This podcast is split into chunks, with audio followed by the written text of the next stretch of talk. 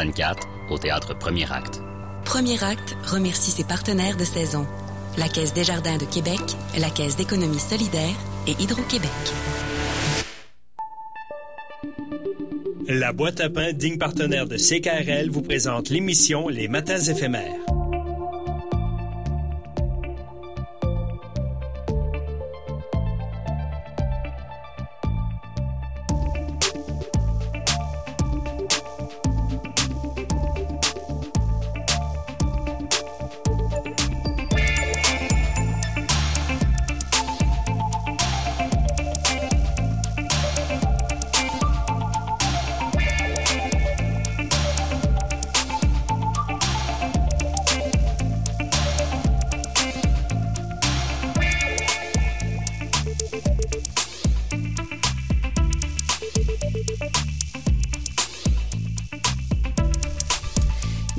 Il est 7 heures, euh, c'est vendredi. Bonjour à tous et c'est le 1er mars aujourd'hui. On commence le mois de mars. J'espère que vous avez bien dormi. C'est sous les couvertures, hein? c'est plus frais, hein? on n'est pas l'habitude. En tout cas, euh, ben, moi je, suis bien contente de vous retrouver ce matin, euh, d'avoir passé à travers le mois de février qui est en dents de. On verra pour le mois de mars, mais Bon, là, on va passer à travers la journée, puis après, ça s'aligne pour être quand même plutôt chaud. Euh, Jusqu'à, en tout cas, les deux premières de mars, là, devraient être sous le signe de la douceur climatique. Il y a des plus, il y a des moins. C'est aussi la semaine de relâche qui commence pour plusieurs jeunes euh, dans quelques heures. Euh, il y a plein d'activités à faire. On pourra s'en reparler. Les musées, euh, les, les organismes qui offrent toutes sortes d'activités. À la CEPAC aussi, quoique la CEPAC, bon, il y a, y a moins de neige, mais on, change les raquettes puis on va faire de la randonnée dans le bois. Dépendamment où aussi, hein. Évidemment, plus au nord, il y a un petit tapis de neige. Bon, ceci étant dit, l'émission ce matin, puisque c'est vendredi, on aura le plaisir de s'entretenir avec Nicolas Médieux, sommelier, sommelier sans cravate, qui nous propose ses coups de cœur vin. Robert Boisclair, lui, va nous parler théâtre. C'est notre chroniqueur, euh, spécialiste, blogueur.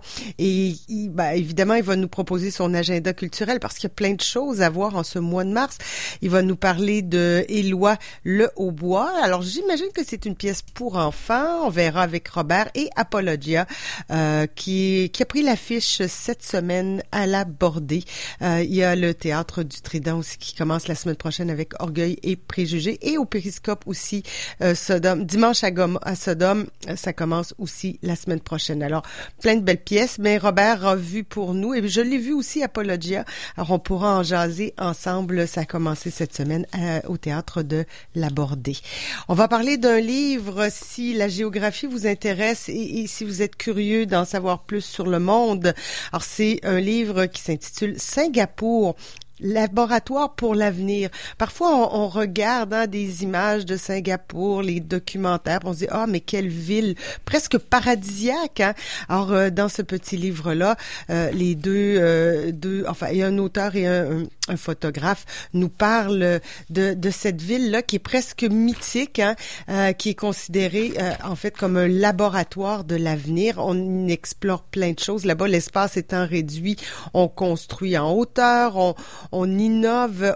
Bon, après, il y a un prix à payer à, tout ça, là, mais euh, euh, on verra avec. Euh, ce matin, on va s'entraîner avec le journal. Le, photojournaliste Valérian Mazato, puisque Alexis Riopel, l'auteur, qui travaille pour le devoir est présentement à l'autre bout de la planète aussi. Alors, euh, les deux sont euh, très, très occupés, mais euh, j'aurai avec moi le photographe et c'est des images absolument fantastiques. Bon, alors voilà, ça c'est à 8 heures. Quoi d'autre? Étienne Grandmont à 7h45 qui sera là.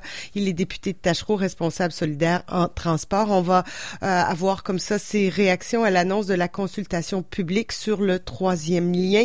Bon, ça fait déjà quelques jours que tout ça est en ligne je ne sais pas si vous y avez répondu. Moi pas, je l'avoue. Je, voulais y aller, puis bon, euh, j'ai complètement oublié. Euh, J'aurais, peut-être dû le faire par curiosité. Évidemment, il n'y a rien de scientifique là-dedans, on l'a dit, mais on verra avec Étienne Grandmont s'il y a des conséquences à tout ça et qu'est-ce que ça implique. Et Gilles Chaumel, dans quelques minutes, sera là avec nous. Voilà. Puis sinon, dans l'actualité, écoutez, euh, hier, on apprenait le décès de Brian Maroney, hier soir. Et partout, évidemment, on en parle. Hier soir, émission spéciale d'ailleurs. Euh, J'ai devant moi un article, par exemple, de la presse. On titre « Il a marqué notre passé, il marque encore notre présent ». Alors, on en parle beaucoup. Il est né en 1939, mort en 2024. Donc, euh, 84 ans pour Brian Mulroney. Euh, un homme euh, qui a marqué notre paysage politique, euh, un grand homme de la politique. C'était un autre parti conservateur à l'époque aussi, il faut bien le dire. C'était le parti conservateur progressiste, très différent de, de celui présentement. Euh, aussi. Quoi d'autre aujourd'hui? Ben, les funérailles de l'opposant Navalny qui euh, se déroulent présentement. Est-ce que c'est terminé peut-être? Il y a des milliers de personnes qui se sont rassemblées à l'église, devant l'église. Euh, la police qui avertit du même souffle qu'elle ne tolérera aucune manifestation. Alors, malgré les risques d'emprisonnement, il y a une longue file d'attente de quelques milliers de personnes, semble-t-il. Euh, évidemment, face à face avec la police, là, euh, les, cordons policiers qui se sont formés depuis la matinée devant l'église où va avoir lieu la cérémonie. Là, euh, euh, voilà. Bon. Euh, je m'arrête là, puis on s'en va en musique. Tout doucement, comme ça, commencer. C'est vendredi et euh, je vous donnerai les détails météo dans quelques instants. Mais juste pour vous dire, si vous devez malheureusement nous quitter, ben c'est pas chaud aujourd'hui. Euh, ce matin, là, c'est moins 18. Ça va grimper à moins 5 tout de même et comme ça, les températures qui vont grimper aujourd'hui, autant ça a descendu rapidement, autant ça va grimper assez vite parce que demain, on prévoit 7 degrés.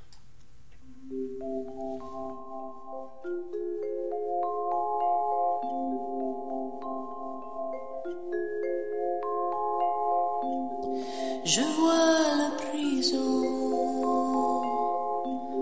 je vois la nuit,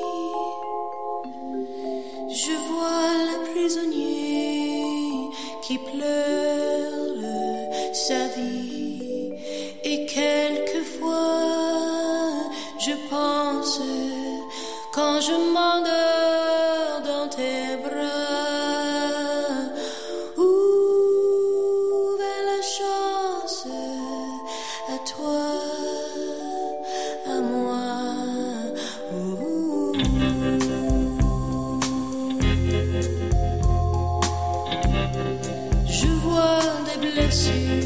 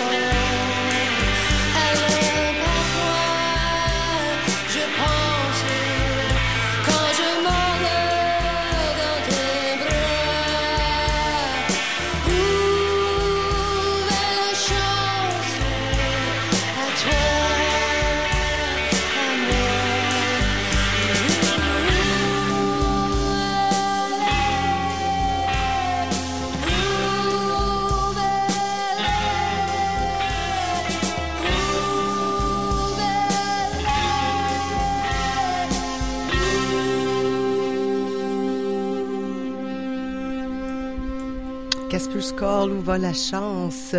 Bon, aujourd'hui, euh, il y a euh, peut-être euh, c'est peut-être moins important que de parler de la mort de, Brian Mulroney, mais quand même, euh, il faut souligner qu'il y a des organismes communautaires aujourd'hui qui interpellent Québec et Ottawa euh, au sujet des conséquences de la crise du logement sur les femmes, conséquences très importantes, là, en particulier celles qui se trouvent dans des situations précaires, qui sont marginalisées, euh, ou encore des femmes qui seraient victimes de violences conjugales.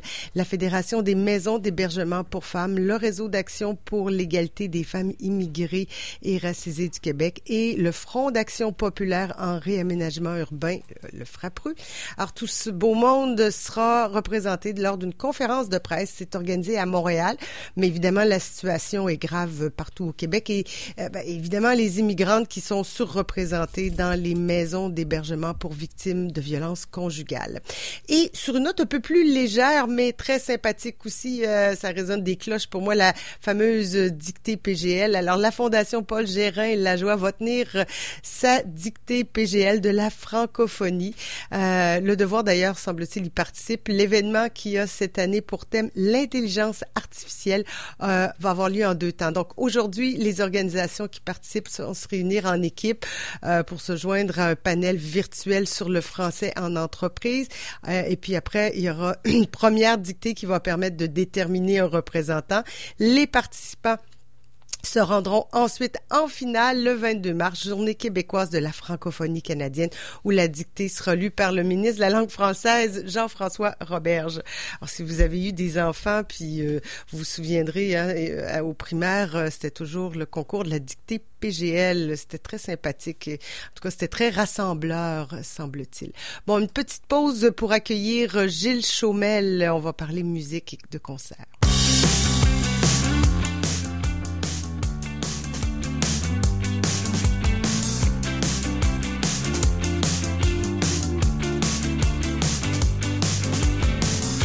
Sur le trottoir, prendre le train du, soir. Et t'as ton regard noir et tu veux plus me voir. Manège et ménage à trois, on ne faisait rien à jeun. T'étais que l'ombre de toi, moi si malheureux, toi si mal en point. Comme ça tu t'en vas,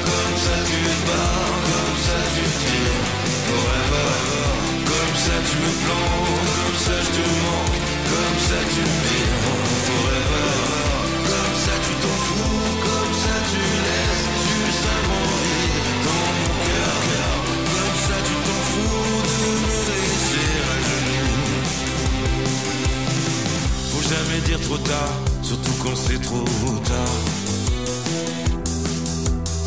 Mais sous le phare à paupières, je vois ton regard plein de désespoir. Manège et ménage à trois, moi je m'en fous, t'es quelqu'un.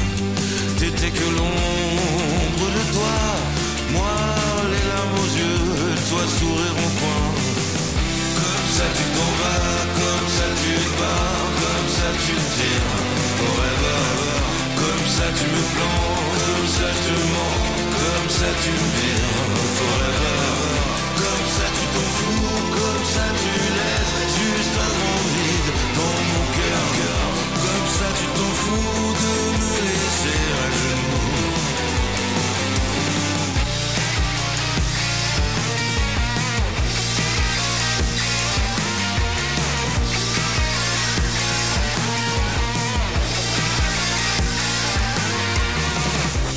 Je me déteste, je déteste. Oh mon amour chéri, toutes ces merdes, ça m'a dégoûté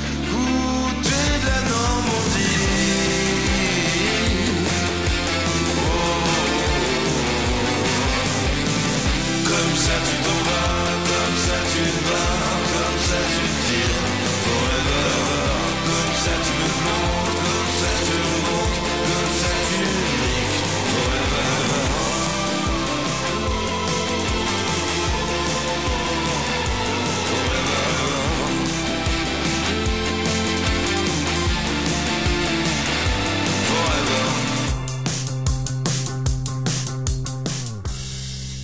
Benjamin Biolay. On s'en va dans un autre style musical complètement avec Gilles Chaumel que j'accueille avec grand bonheur. Gilles, bonjour. Comment ça va? Ça va bien toi-même? Oui. Ouais. Toute une semaine de concerts. euh. Ah ouais, c'est chouette. On a pris une petite pause, ça refait le plein de Ben, concerts, puis c'est c'est reparti. C'était un peu ça. Puis, Ben oui, ben qu'est-ce puis qu'il en fait, c'est pas qu'il n'y en avait pas la semaine dernière, c'est que je n'étais pas équipé pour venir faire... Il faut les voir aussi. Il faut aller les voir, mais quand il y en a trois par semaine, puis qu'il faut que je parte de Neuville, ça fait un peu loin. Oui, effectivement. Bon, mais là, quand même, t'as refait le plein, puis... euh, Ben, on- Cette semaine, il y a eu deux, deux, deux concerts. Un hier soir avec euh, les violons du roi qui nous faisaient du Bach et du Handel sur le grand orgue du, des violons de, de, de- du Palais Montcalm, Wow. qui n'est pas utilisé si souvent Ben que non, c'est ça, hein, on dirait que c'est presque... Non, La semaine dire, dernière, Il n'est pas décoratif, cet orgue il- il y a eu un party la semaine dernière, un gars, euh, je me souviens pas du nom de l'artiste qui est venu, mais pour nous proposer une, euh, une série de, une série d'œuvres qu'il a élaborées, soit ses, ses propres œuvres. Ouais. Je suis pas capable de me rappeler du nom. Ouais, je pas sais, checké. j'ai vu le passer. Je l'ai annoncé en plus. En plus, il l'a annoncé, Paulette ben, c'était pour célébrer les 10 ans de, la, de, de, de, l'orgue en question. Et les violons du roi avaient vraisemblablement eu la même idée en invitant Isabelle Demers, qui est une euh, organiste assez remarquable, qui est venue nous proposer un concert d'œuvres de... Tiens, on va commencer avec ça. Bach et Heindel à l'orgue. Mais il n'y a pas eu... Il y a eu ça aussi, de la concerto ou des... des... Bach, lui, il faisait pas des concertos pour orgue pour- comme tel. Il faisait de l'accompagnement d'orgue lors des offices religieux à chaque dimanche à Leipzig ou euh, là où il était maître de chapelle. Mais euh, il en- s'en est servi, lui, pour dans des débuts de cantate, par exemple. Pour euh, une symphonia qui va nous, nous amener sur... J'en ai, je vais t'en faire écouter. Ah, ben, de écoute, ce qu'on tout va... est ouvert, les micros sont prêts à accueillir cette belle musique. euh, C'est tellement grandiose. Alors, on va écouter ça, puis on va se dire euh, que c'est la cantate BWV 35 de Jean-Sébastien Bach. C'est noté. Gott soll nahlen mein Herr. Bon, On je écoute. m'appelle pas Barbelreine de moi. Qu'on salue. Oui. On y va.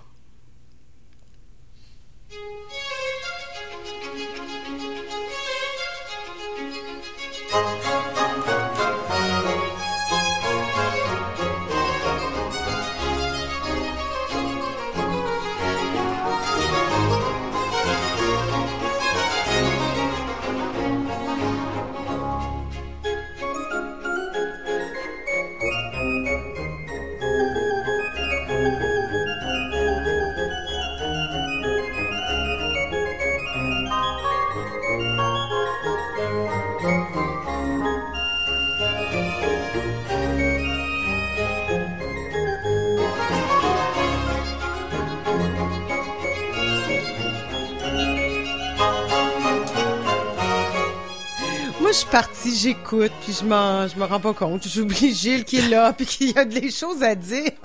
Mais c'est beau, ça. Je connaissais pas cette air-là. Ben, ça, c'est... c'est- c'est- Ah. Moi, ça me donne le goût de retourner à Noël. c'est des extraits de la cantate. Guys, je BWV 35, là, Ben oui, pour la, prononciation. C'est c'est un concerto et une symphonia.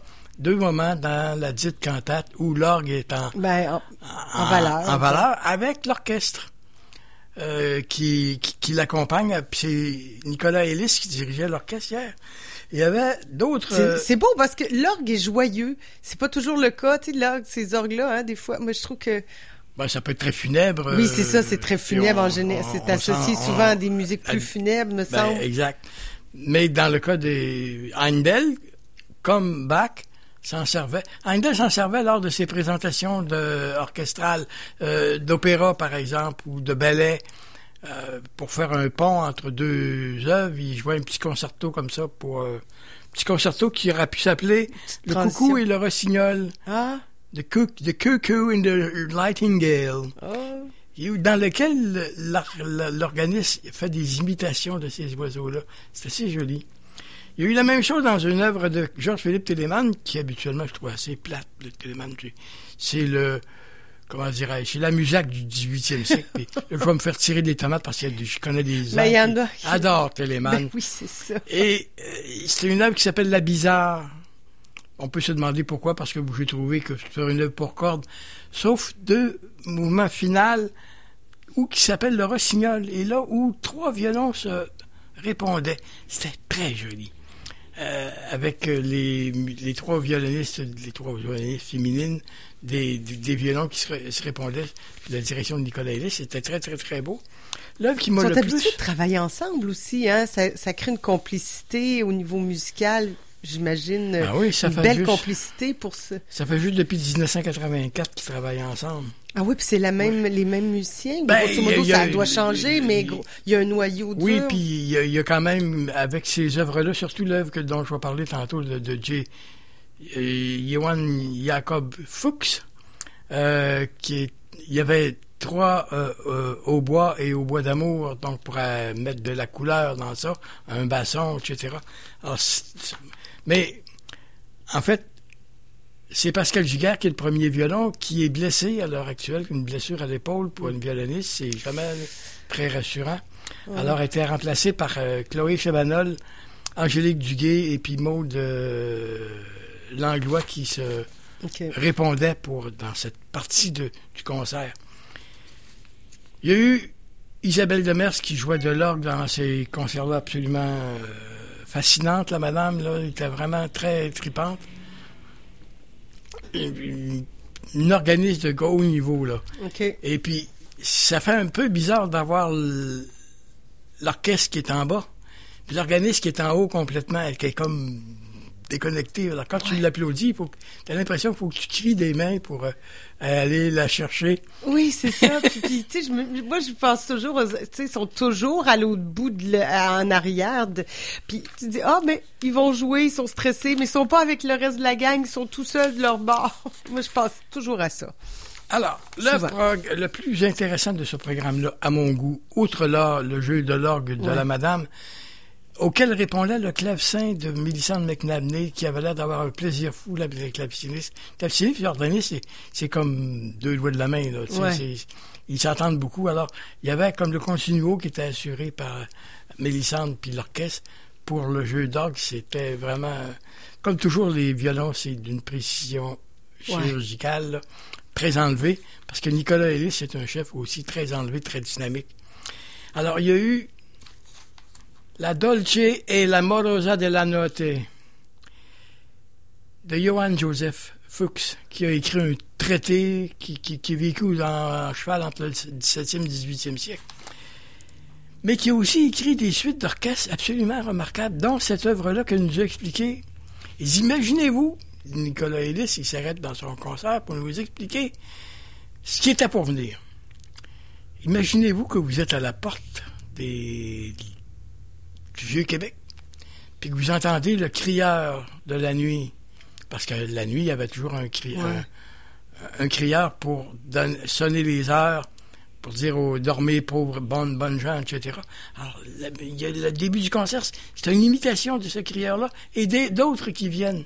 Avant qu'on montre la rue Saint-Ursule, puis qu'on arrive à une porte où euh, il y a un, un- un repas qui est servi à des nobles qui, qui s'amusent à danser des menuets et, et des branles et des gigues, qui tout à coup sortent et y entendent quelqu'un qui ronfle.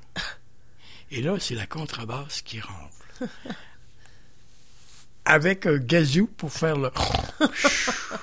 C'est absolument magnifique. C'est, c'est l'œuvre la plus surprenante que j'ai pu entendre. Une œuvre à programme, finalement, qui nous raconte une histoire. Et euh, Il y en a pas tant de ces œuvres-là qui racontent des histoires comme ça. qui raconte, puis qui est- qui- qui- que, que le chef prend la peine de nous conter. Alors, c'était vraiment euh, un moment absolument charmant de- du, du concert, avant qu'on retrouve le, le, le, le, le- le- les symphonias de Madame euh, Isabelle Demers avec euh, l'orchestre des violons du roi pour Heindel et... Alors, c'était hier soir, c'était nourri comme, euh, comme, comme concert et l'appréciation du public a été de pair. Et là, c'est fait. Et là, c'est fait. Le, la veille au soir, quand il a fait six fois puis que mouillé tant, puis que je suis revenu en pleine pluie, qui se changeait en neige, Oh, cette Après- fameuse soirée-là. tu sais, cette fameuse soirée-là, à l'Orchestre symphonique de Québec, Moi, j'ai une vieille maison, tu sais, Gilles. Puis, ma, ben, écoute, quand le vent s'est levé et que le froid est tombé, là, j'avais l'impression que la maison allait craquer en deux tellement, sais, les boiseries. là. Ah, ben, chez le nous- bois travaillait Chez nous, tellement. à Neuville, c'est une vieille maison, mais la première maison, on se promène et elle est bouse, le vent. Fait qu'on l'entend. Ah oui, c'est ça. La première année qu'on est allé, on capotait. on s'habitue. Mais en tout cas, c'est une soirée pour ça. L'Orchestre symphonique de Québec, l'Orchestre du Centre national des arts s'était uni le temps d'un concert. C'était prévu, ça, pour jouer des œuvres euh, canadiennes avec des artistes canadiens. En fait, il y avait Kelly Mary Murphy qui proposait Dark Star Bright Nights, Vast Universe, qui est une œuvre qui répond à une autre œuvre de Richard Strauss. Normalement, on les fait jouer les deux ensemble. Et c'était tellement une œuvre contemporaine que la compositrice, Kelly Mary Murphy, est venue nous trouver sur la scène après l'interprétation de son œuvre. L'œuvre date de 2023. C'est assez contemporain, merci. Ben, Très mystique en même temps, très mystérieuse. Avec les deux orchestres, ça sonnait magnifiquement. Enfin, deux orchestres qui... Parce que l'acoustique du, du Grand Théâtre, c'est, c'est pas celle du, Palais Montcalm. C'est plus ingrat. Alors, déjà, on avait un bon moment, une bonne idée de ce que pouvait donner l'orchestre dans la grande symphonie de, de Jacques Essu, à ne pas confondre avec Lucien, l'organiste. c'est pas le même, mais, mais ouais, C'est ce que j'ai pensé a priori, mais Il y a donc, il y avait donc ce concert-là, de ce- ce- ce- cet épisode-là de Kelly euh, Marie Murphy, qui est venu nous saluer sur la scène après. Et en deuxième partie, le jeune Kevin Chen, qui a obtenu plein de prix euh, de, il y a 18 ans. Il commence Ben, c'est sa ça. carrière. Et il a joué un concerto de Saint-Saëns. dis-moi donc, il y avait deux orchestres. Est-ce que c'était les, les versions réduites de chacune Non, ou euh, c'était les deux orchestres. deux orchestres? Il y Ça devait être bien dense sur la scène. C'était, oui, huit contrebasses. euh, Ah ouais, c'est ça. Déjà, là.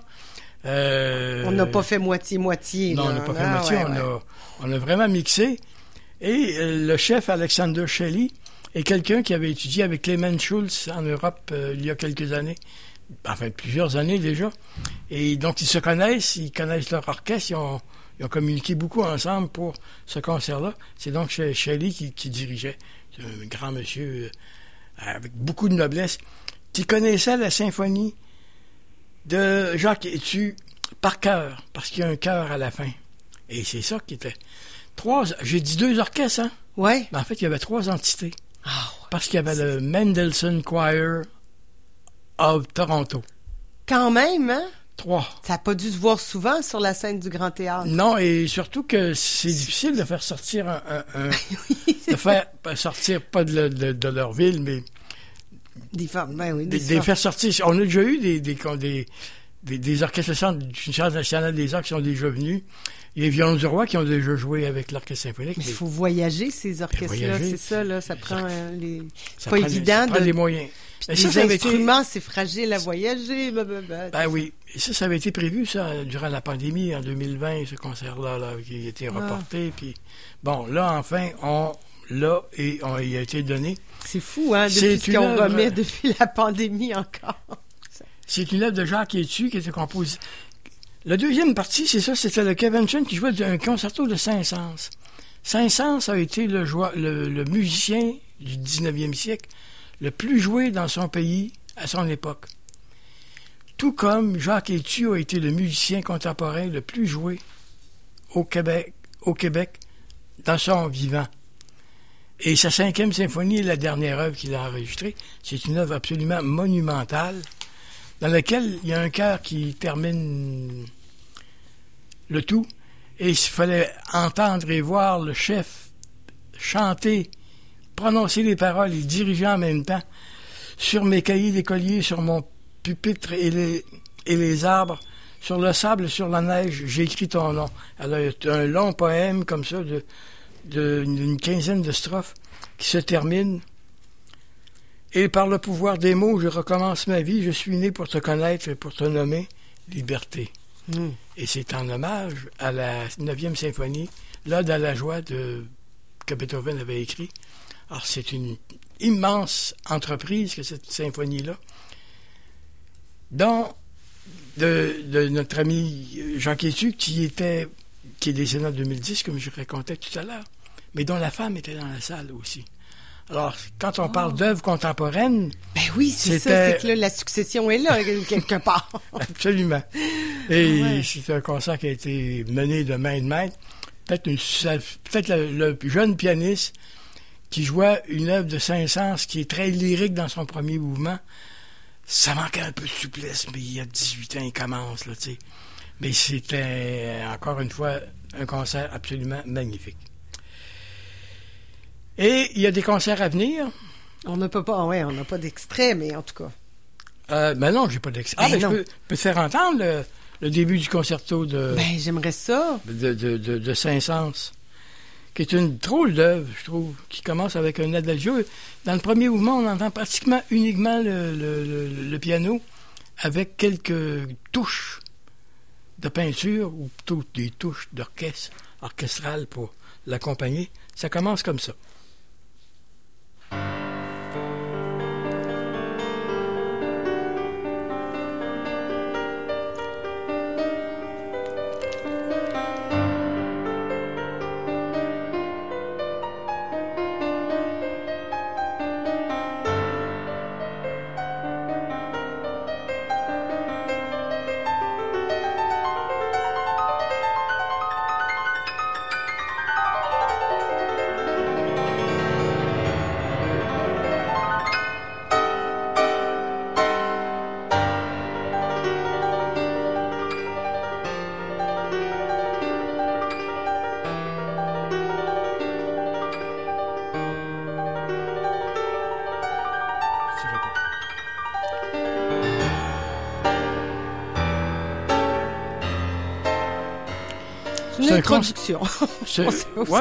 c'est une œuvre en, trois mouvements, dont le deuxième est très comique.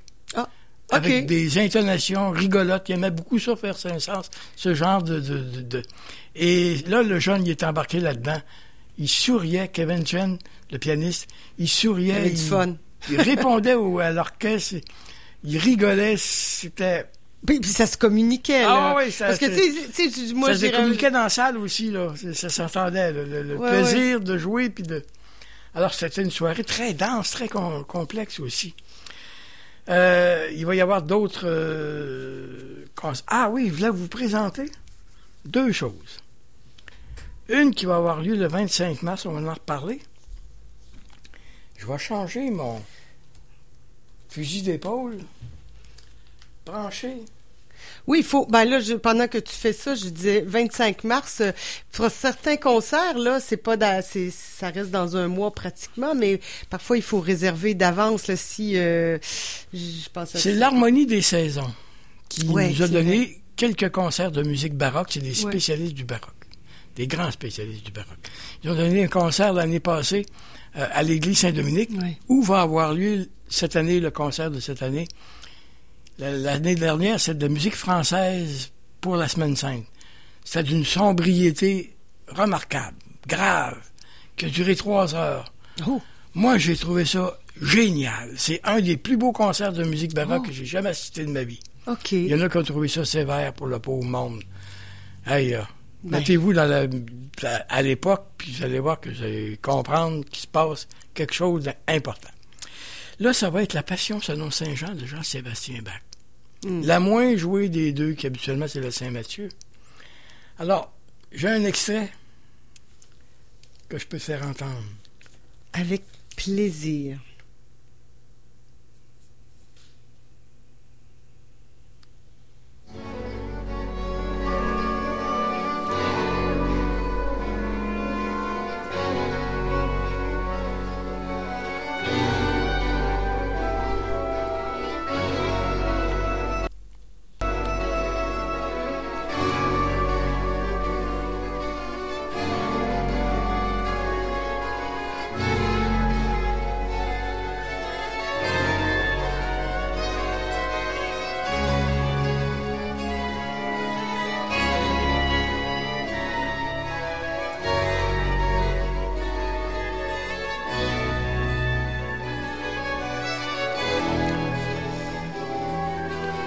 J'aime ça, moi. C'est le début, c'est le cœur Ouais. d'ouverture. L'ensemble est dirigé par la violiste euh, Mélissande Corriveau, qui a même joué avec Saval quand Saval est venu faire. Ça part.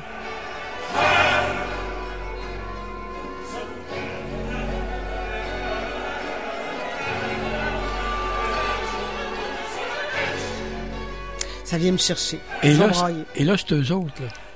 Ah, ça, c'est vraiment eux leur autres, c'est- enregistrement. C'est l'har- l'harmonie des saisons. ce que vous allez entendre. Sur instrument d'époque, euh, l'ensemble vocal, l'ensemble orchestral aussi également, de Mélissande Corriveau et Eric Milnes, ou Milnes. Lui est claveciniste, il dirige de l'orchestre, et elle joue de la viole de gamme.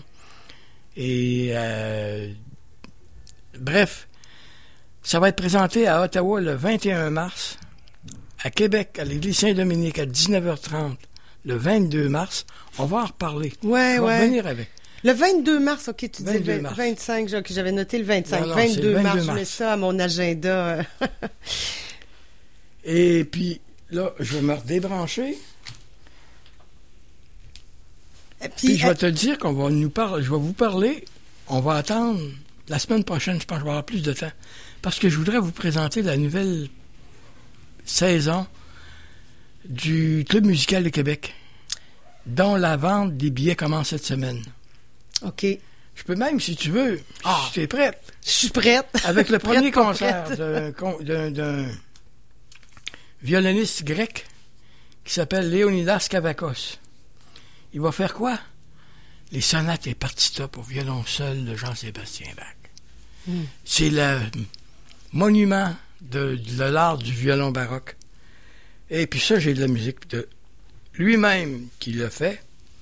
Et on va écouter un extrait de la sonate numéro 2 en la mineur. Est-ce qu'on se quitte là-dessus ou on revient après? As-tu d'autres choses pour nous? On va se quitter là-dessus, puis euh, la semaine prochaine, on présentera plus en détail la, sa- la saison de- de- du club musical. Ouais, puis va- tu vas pouvoir te promener d'un concert à l'autre. Gilles, il annonce encore des belles températures là, pour... euh, il va commencer à faire 9 demain, mais moins 17 un matin, c'était pas chaud dans la maison. Non, c'est sûr.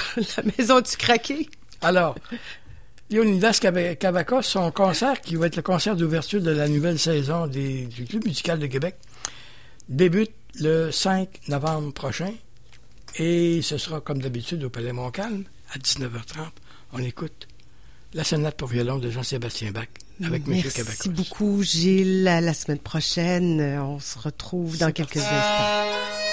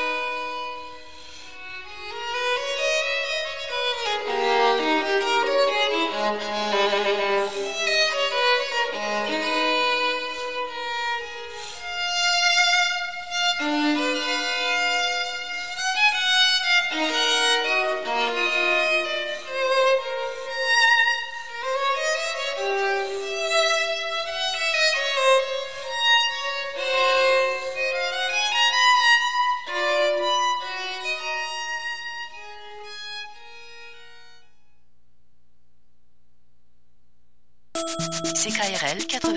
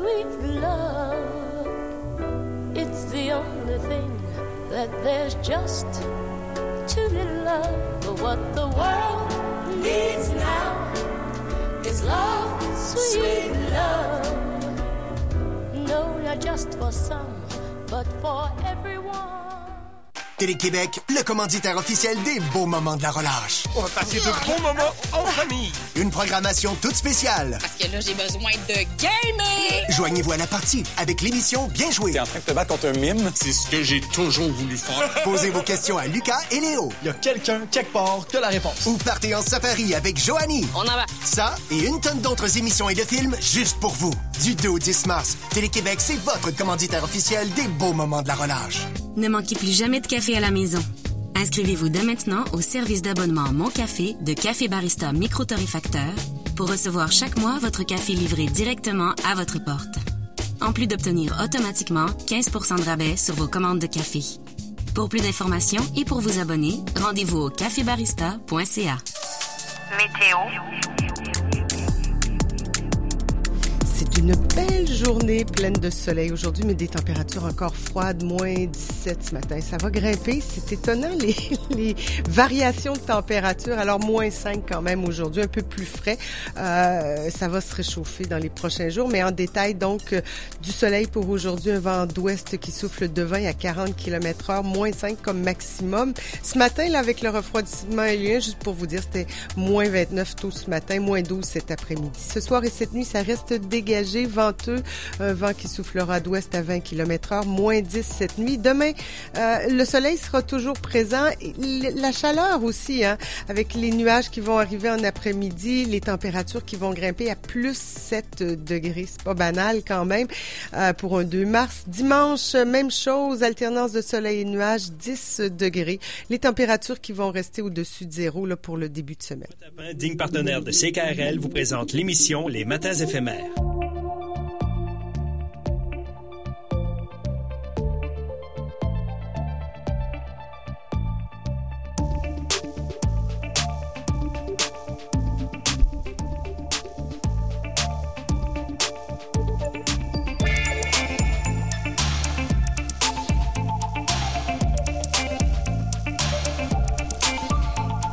Il est 7h42, c'est vendredi aujourd'hui. On est le 1er mars, on commence le mois de mars. Euh, à venir dans l'émission Les Matins éphémères, Nicolas Médieu, sommelier sans cravate.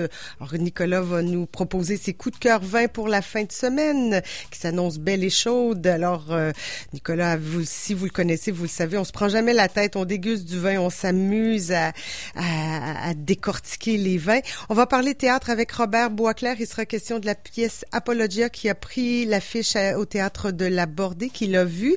Alors moi aussi je l'ai vu, on pourra en discuter. On va parler théâtre jeunesse, Éloi Le Hautbois et Robert nous présentera son agenda culturel. On va parler d'un livre qui s'intitule Singapour laboratoire pour l'avenir. On va en parler avec un des ben, enfin le journaliste photojournaliste euh, Valérian Mazado Mazato, oui. Et euh, c'est un livre écrit à deux mains donc avec Alexis Riopel euh, Singapour qui est peut-être un modèle d'avenir, hein, à la fois des transports en commun, d'habitation et tout ça, et euh, pour plein de choses. Euh, Est-ce que c'est un laboratoire? Est-ce qu'on pourrait pas s'en inspirer? Même si parfois les méthodes pour y arriver sont un peu drastiques, c'est peut-être moins nos méthodes ici, mais il y a quand même des choses qu'on peut retenir de ça. Euh, alors, un livre fort intéressant qui nous parle de Singapour. Publié aux éditions Somme toute le devoir. Parlant de transport en commun, je ne sais pas si euh, mon prochain invité, Étienne Grandmont. Bonjour, Étienne. Bonjour. Étienne Grandmont, qui est député de Tachereau, responsable solidaire en transport. Je ne sais pas si euh, ça pourrait être intéressant concernant le transport en commun de s'inspirer peut-être de ce qui se fait à Singapour, parce qu'ils sont j'ai envie de dire pas mal bien équipés en transport en commun. Les autos coûtent très cher là-bas. Oui, effectivement, ils ont mis en place des mesures. Puis c'est pas c'est pas propre à Singapour, mais il y a, y a, il y a plein d'endroits dans le monde Ouais. qui peuvent servir d'inspiration, ça c'est Ouais, clair. là. On est en ouais, retard au Québec, faut, faut le dire. Là.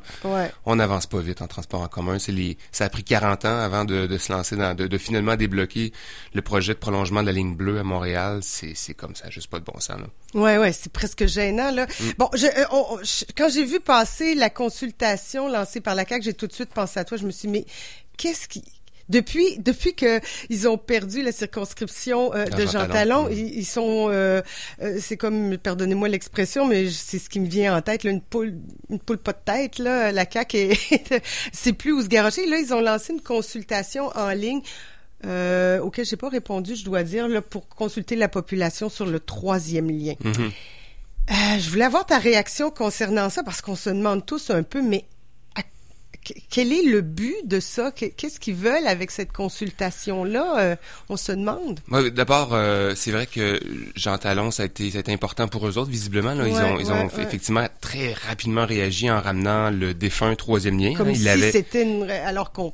C'est souvenez-vous de, de, de la ministre des Transports qui est arrivée en conférence de presse en avril euh, précédent, donc en avril 2023, avec sa pile de cartables qui disait, puis en faisant tomber sur le bureau avec fracas, puis en disant j'ai toutes lu ces études-là, et en disant ben le troisième lien il va, euh, on le fera pas, ou en fait ça sera pas la version autoroutière Ouais. qu'on aura parce que les études d'achalandage nous montrent que ça, ça c'est, on n'a pas, on n'a pas raté, on a, le, le télétravail a changé les conditions de circulation sur la route. Puis c'est encore vrai aujourd'hui là, sur les ponts de Québec et euh, Pont-Pierre-Laporte, euh, Pont-Pierre-Laporte et Pont de Québec, on n'a pas retrouvé encore le, l'achalandage de véhicules qu'on avait euh, pré-pandémie. Donc euh, suite à Jean Talon, euh, ben encore une autre, un autre revirement dans ce gros dossier là. Euh, puis c'est pas seulement le troisième lien hein, qu'on consulte à travers cette consultation là, c'est aussi euh, toute la mobilité à Québec. Là, on parle vaguement de projets de transport structurants. Est-ce que vous voulez Le plus de tramway, bus? est-ce qu'il y a des... Parce le, que je le- dois le mot dire, tramway apparaît pas. Le là, mot vraiment- tramway non, non, non, apparaît pas. Je me posais la question. c'est un, c'est c'est bien rigolo là, de voir sur les médias sociaux les réactions. J'ai vu entre autres un prof de maths qui disait merci de nous fournir un bel exemple d'un sondage euh, méthodologiquement biaisé puis des questions tendancieuses. Je vais pouvoir enseigner ça à mes à mes élèves. C'est Mm. épouvantable, c'est épouvantable. Puis quand on demande le pourquoi, ben, la réponse est simplement bon, on l'avait promis au lendemain de Jean Talon. Mais moi, je suis pas contre la consultation. Évidemment, il faut consulter la population quand on veut faire des projets de transport collectif. Mais le tramway, il faut se rappeler qu'on consulte la population depuis tellement longtemps, minimalement depuis 2017. là, il y a eu des vraies consultations à bonne et due forme dans chacun des arrondissements qui avaient Mhm. été faits. Euh, il y a eu aussi des focus group, il y a eu des questionnaires, il y a eu des pots de mémoire, il y a eu un BAP. Il y a eu plein de moments de d'être consultés, puis les gens ont participé, mais massivement. Là. Pour le troisième on n'a jamais eu ce genre de consultation-là. Et à mon sens, quand on réalise des projets importants d'infrastructure en transport, euh, il est d'usage de commencer par une consultation, comme pour le tramway l'avait fait. Mhm. Donc, la CAQ, si elle avait été sérieuse dans sa démarche, dès 2018, dès leur arrivée au pouvoir, ils auraient dû consulter la population. Donc, à la fois sur le comment, le consulter la, la consultation tendancieuse, biaisée, qui arrive au lendemain d'une élection perdue, une partielle perdue, puis le moment aussi est pas le bon. Donc, ça se demandait pourquoi ils l'ont fait. Pour vrai, là, ça on dirait que c'est juste pour satisfaire la population qui a besoin de s'exprimer. That's it. Ben, parce que c'est ça, si on fait un peu la genèse de tout ça, quand ils sont arrivés au pouvoir, euh, c'était pas tellement on veut savoir où on le c'était plus où on le fait, le troisième lien, je me suis c'était-tu à tel, plus à l'est, plus à l'ouest, euh, c'était Ah, mais c'était très franc au début. Là. Il y avait c'était très- plusieurs scénarios. là. On se c'était- souviendra que le Parti libéral avait au départ mis plusieurs scénarios d'emplacement sur la table. Il y avait cinq corridors, je pense, qui étaient étudiés. Là.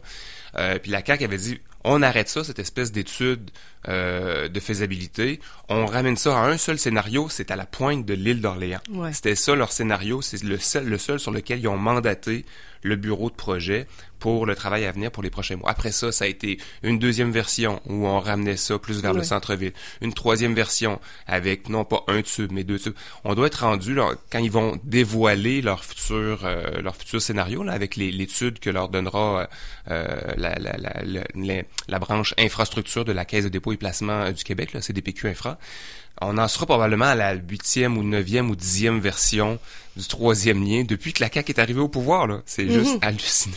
Oui, parce que là, on attend aussi, outre euh, bon, ce- ce- ce- cette consultation-là, il y a, il y a quand même euh, une étude qui est en cours là, de- par la Caisse de dépôt. Oui, exactement. Donc la caisse qui a été mandatée au début de l'année, puis qui devrait rendre son rapport euh, quelque part euh, à la mi-juin. Euh, Est-ce que ça, c'était déjà, c'est- c'est, quand on a laissé, bon là, je parle du tramway, mais quand on a envoyé ce dossier-là à la Caisse de dépôt, est-ce que c'était une bonne chose déjà au départ? Non, c'était pas une bonne chose. Ben, la caisse de dépôt et placement, la ministre a vanté l'expertise de la caisse Ouais, parce, parce qu'ils ont réalisé le le REM, REM ouais. euh, à Montréal. Euh, puis pour moi, ben l'expertise de la caisse n'est pas dans la réalisation de projets de transport collectif.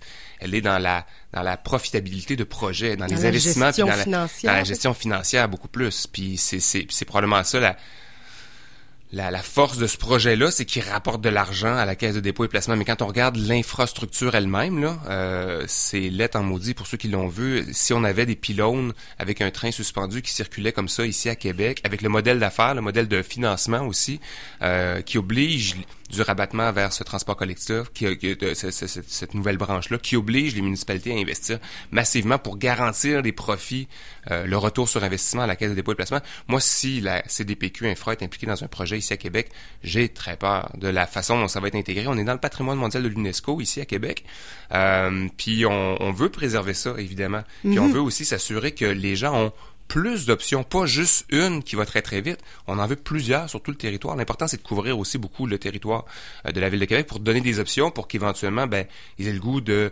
d'utiliser autre chose que leur automobile pour se déplacer pour tous leurs déplacements. Ouais, Donc exact. moi j'ai beaucoup de craintes. Puis on- je vais le dire euh, franchement là, j'ai l'impression c'est c'est c'est- il y a plusieurs scénarios, on sait pas trop, on va voir en juin comment ça va se dérouler mais que le mandat a peut-être été juste donné aussi à la caisse de dépôt et placement pour perdre six mois Et pour être oui, capable de créer cette fameuse agence des transports dont on parle que la ministre veut créer, mais pour Ça va pas bien. semble-t-il qu'elle a de la, y a- de la Ouais, résistance au sein la- du Conseil du Trésor Ouais, notamment, ouais. mais mais que ça serait juste pour retirer des mains de la de, de la ville de Québec pour gagner du temps et éventuellement donner ce projet-là à l'agence. Et là, l'agence, on, on peut bien en jaser, mais pour l'instant, on n'a pas beaucoup d'informations encore. Ben, encore là, c'est ça. On gagne du temps, on gagne du temps, mais il faut que ça, il faut qu'à un moment Mais on fait donné. rien pendant que- ce temps-là, ben non, c'est ça. Puis il faut que ça avance parce que là, je voyais aussi la semaine dernière que Québec se classe pas bien dans les villes euh, euh, au Canada. Là, je pense qu'on est au dernier rang de, de la croissance économique. Ouais. Puis le tramway, il est, il est un peu en, en- un peu euh, c'est une un peu une raison pour ça parce qu'il y a des gens qui attendent là, la construction ben du tramway, ben il y a des investissements qui attendent et, et euh, on sait pas. Et pendant qu'on attend, ça avance pas là. Non, exactement. Puis Pendant que ça avance pas, on continue à s'étaler aussi. Là. On continue à ben s'étaler oui, parce que ça. on continue à accueillir des gens qui viennent s'installer à Québec parce qu'il y a beaucoup d'immigration interne euh, au, à- au Québec. Il y a plusieurs citoyens qui viennent à Québec parce qu'il y, a il y a une qualité de vie, puis bon, on sait comment la ville est magnifique. Euh, mais aussi, il y a, euh, il y a beaucoup d'immigration, de plus en plus d'immigration euh, internationale, qui, de gens Mhm. qui viennent s'installer à Québec. Et il faut les loger, ces gens-là. Donc, Ouais. on continue à le faire. Si on avait un tramway, là, puis ça, c'est l'aspect structurant de ce mode de transport-là, c'est qu'on va construire autour des stations de transport collectif euh, parce que ça devient attrayant, ça devient intéressant. Les gens sont pas obligés d'avoir une voiture pour se déplacer.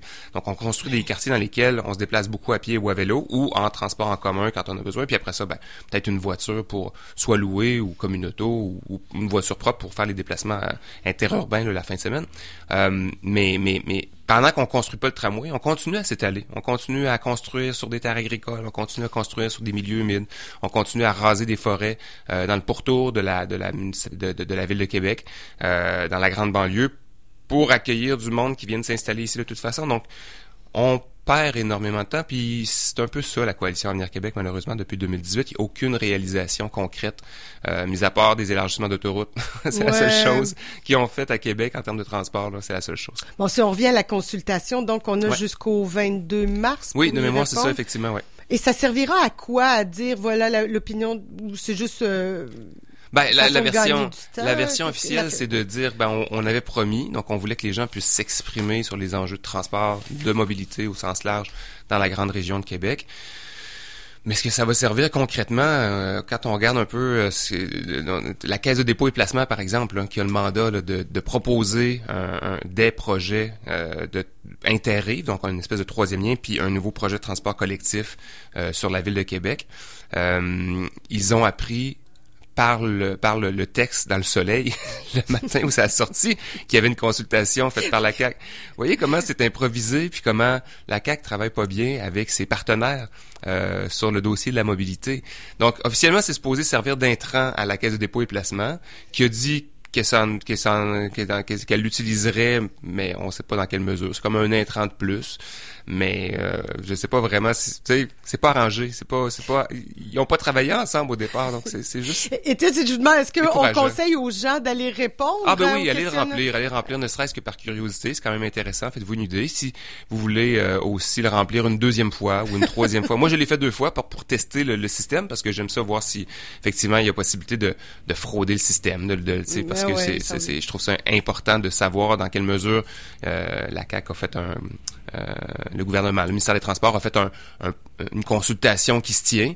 Puis écoute, Je sais qu'il y a des gens qui l'ont déjà rempli plusieurs. Il y a un journaliste qui l'avait testé aussi, puis qui l'avait rempli une dizaine de fois, Moi, je pense Infoman hier aussi se sont Bon, amusés j'ai à... écouté aussi, mais effectivement, donc c'est ça. Mais euh, oui, oui, oui, j'invite quand même les gens à aller, le- à aller le remplir euh, parce que ça va servir aussi dans dans le spin euh, de la CAC. C'est sûr qu'ils vont s'en servir malgré tout, malgré la faiblesse méthodologique puis les questions biaisées, tendancieuses. C'est sûr qu'ils vont s'en servir pareil. Donc, plus on aura de gens qui qui auront des bonnes idées à promouvoir à travers ça à travers ce sondage-là. Puis d'ailleurs, j'espère aussi que les données vont être, vont être publiques puis qu'on pourra un peu les, les décortiquer, là, que ce sera Pour pas que juste... ça vaudra, quand même. Oui, c'est ça, mais on pourra mesurer un peu quand même, là, voir euh, quel genre de réponse on a. là. Puis bon, je, euh, je pense du, du Ah, c'est sur troisième consultation.québec.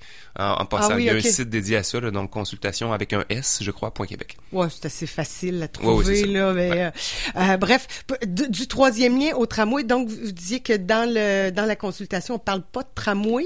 Non, mais on parle quand même de transport en commun.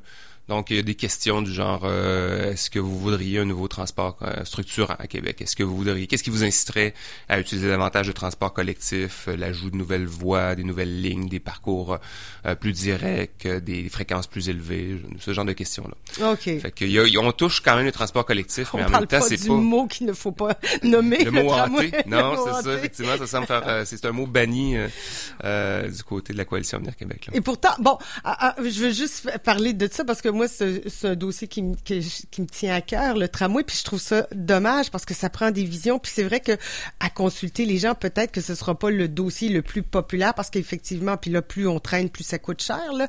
Mais il faut parfois prendre des décisions qui sont pas non plus très populaires, mais dans une vision d'urbanisme, une vision euh, à long terme, là. Évidemment, les gouvernements sont moins là-dedans des fois, mais une vision euh, d'urbanisme, de développement, euh, des fois, il faut prendre des décisions qui sont pas très populaires aussi parce que ça va coûter des sous, mais on n'a pas le choix. Est-ce qu'il y a un plan B au tramway? Euh, Est-ce qu'il y a un plan B au tramway? C'est difficile parce que, euh, comme je le disais tantôt, ça fait très longtemps qu'on étudie Ben, c'est quoi le meilleur mode à, mettre en place pour Ben Québec. oui, c'est pour ça, là, je me dis... euh, il y a plusieurs, il y a plusieurs scénarios sur la table, mais en même temps, moi, j'ai tout le temps pensé que le tramway dans sa version actuelle, celui qu'on a sur la table, euh, c'était le bon mode en termes de capacité, puis au bon endroit. On peut, on peut pas faire, on, on, on peut pas faire abstraction du fait qu'il faut passer par là où il y a déjà des gens qui circulent. Pour mettre en place une première ligne de transport collectif structurant, ça prend une bonne densité de déplacement. Ça, donc, ça prend des origines, des lieux où les gens partent le matin, puis des gens, des endroits où les, les gens se destinent, vont. tu. Donc, ça faut desservir assurément là, des, donc des endroits où les gens demeurent, puis aussi là où, tu sais, comme la colline parlementaire, euh, les lieux d'enseignement, euh, euh, les principaux sièges sociaux des assureurs, par exemple, parce que c'est des gros employeurs. Donc, il faut aller vers ces lieux-là. On n'a pas le choix. Autrement, on va avoir un, transport collectif qui va, euh, qui va, desservir des endroits un peu désertiques. Il y avait un projet pendant longtemps, en 2015 et 2017, là, un projet de tramway qui est devenu après ça un projet de SRB qui desservait Québec et Lévis, là, mais qui passait par Charret. C'est un peu embêtant pour comme choix parce que c'était peut-être pas la première ligne à mettre en place. Comme deuxième, troisième ligne à mettre en place, éventuellement, ça peut être intéressant parce qu'on se dit qu'on va développer la Ben, ville, puis ça. c'est faire émerger euh, on l'identification. moins- On va moins au bout, Mais il faut mais commencer, après, il faut commencer par partons, mon- oui. ben oui, il faut commencer par montrer euh, que ça fonctionne, il faut commencer par rentabiliser le système. Puis d'ailleurs, c'est pour ça qu'on avait choisi les les, les euh, l'axe 800 ce qui- les- Ben le oui, 800 et le les 800, 801, oui, c'était des parcours, je me souviens plus de leur nom, de leur- du numéro des parcours avant que ça s'appelle 800 et 801 là, les métrobus, mais c'était des lignes de transport en commun qui étaient déjà euh, fortement utilisées et on est venu renforcer euh, ces- cette colonne vertébrale-là du transport collectif à Et Québec avec, on- avec les métrobus. Pour prendre l'autobus, je peux confirmer que ça a ses limites là maintenant. Oui, puis là, les bus sont pleins, là. C'est plein. Là, c'est revenu, euh, c'est revenu effectivement, à je plein l'emprunte de euh, très régulièrement moi aussi. Puis, euh, puis même, je, je- me faisais la réflexion, je l'ai pris en fin de semaine aussi. On s'est déplacé, est allé en Haute-Ville en famille. Puis euh, même même en soirée, là, un dimanche dimanche soir, là, il y avait quand même énormément de personnes à l'intérieur. C'est fascinant. Ouais, ouais. Ben, c'est ça. C'est des lignes qui sont importantes. Exact. Alors, le tramway aurait Donc c'est ça qu'il faut développer. Ouais, OK, sur ça, c'est notre conclusion. On va quand même remplir la consultation, ne serait-ce que pour le fun de le faire. Ben, exactement. Étienne Grandmont, on se reparle. Il y aura certainement d'autres développements à, à tout ça. Donc, on a jusqu'au 22 mars pour remplir la consultation. Puis on est curieux de voir ce que la CAQ va faire avec tout ça. Et puis, la caisse de dépôt, elle, rem- euh, va Son rendre rapport mi-juin. Mi-juin. Ouais. Parfait. Merci beaucoup, Étienne Grandmont. C'est un plaisir. Merci. Je rappelle que vous êtes Plaisir. député de Tachereau, responsable solidaire en transport en transport euh, en transport, voilà. Pas juste en commun, en transport. 8 heures, dans quelques instants, on parle du livre Singapour. CKRL.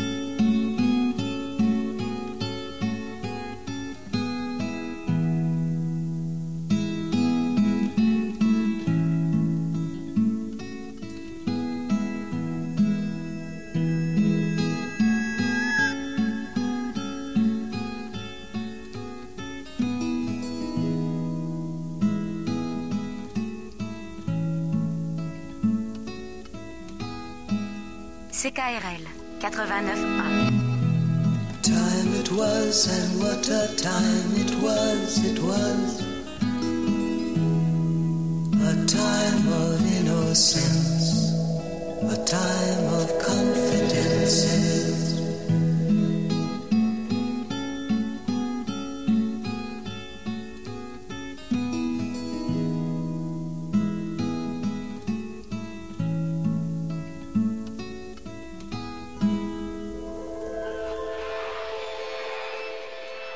Premier acte et Théâtre Pareidolie présente Jusqu'à brûler les boiseries.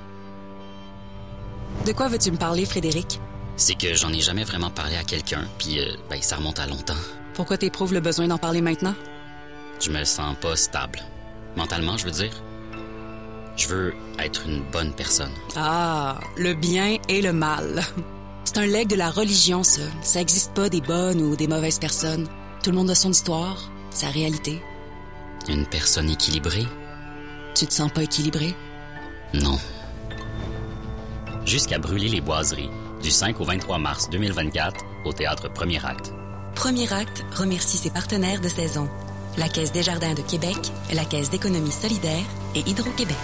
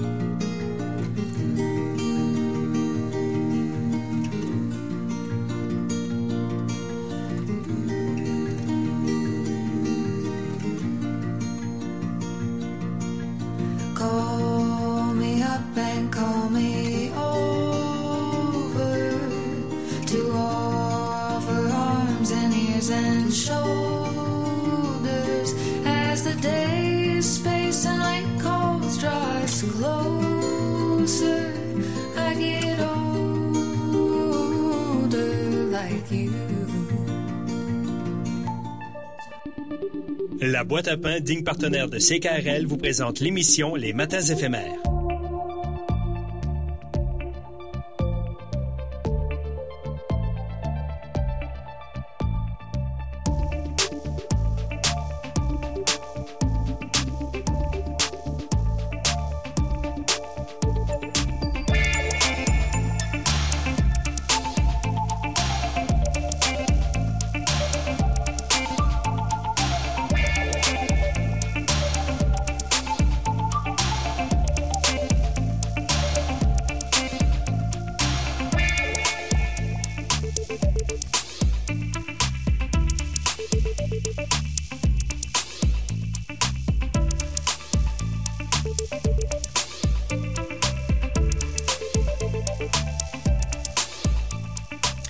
Bonjour à tous, il est 8h05 minutes. On entame cette dernière heure des matins éphémères. Vendredi aujourd'hui, 1er mars. À venir dans l'émission, on parle le vin avec Nicolas Médieu. On va parler théâtre avec Robert Boisclair. Mais là, on fait le pont un peu, euh, c'est le cas de le dire, parce qu'on parlait tout à l'heure avec Étienne Grandmont, on parlait du troisième lien. On va, on va parler de Singapour, d'un livre fort intéressant, Singapour, laboratoire de l'avenir, écrit par Alexis Riopel, photographie Valérian Mazato. On parle justement au foot. Oh, j'ai perdu Valérian. Je le rappelle dans une petite minute et je vous reviens dans quelques instants. À tout de suite. extrême, j'ai décidé de me faire cuire du bacon à bédaine.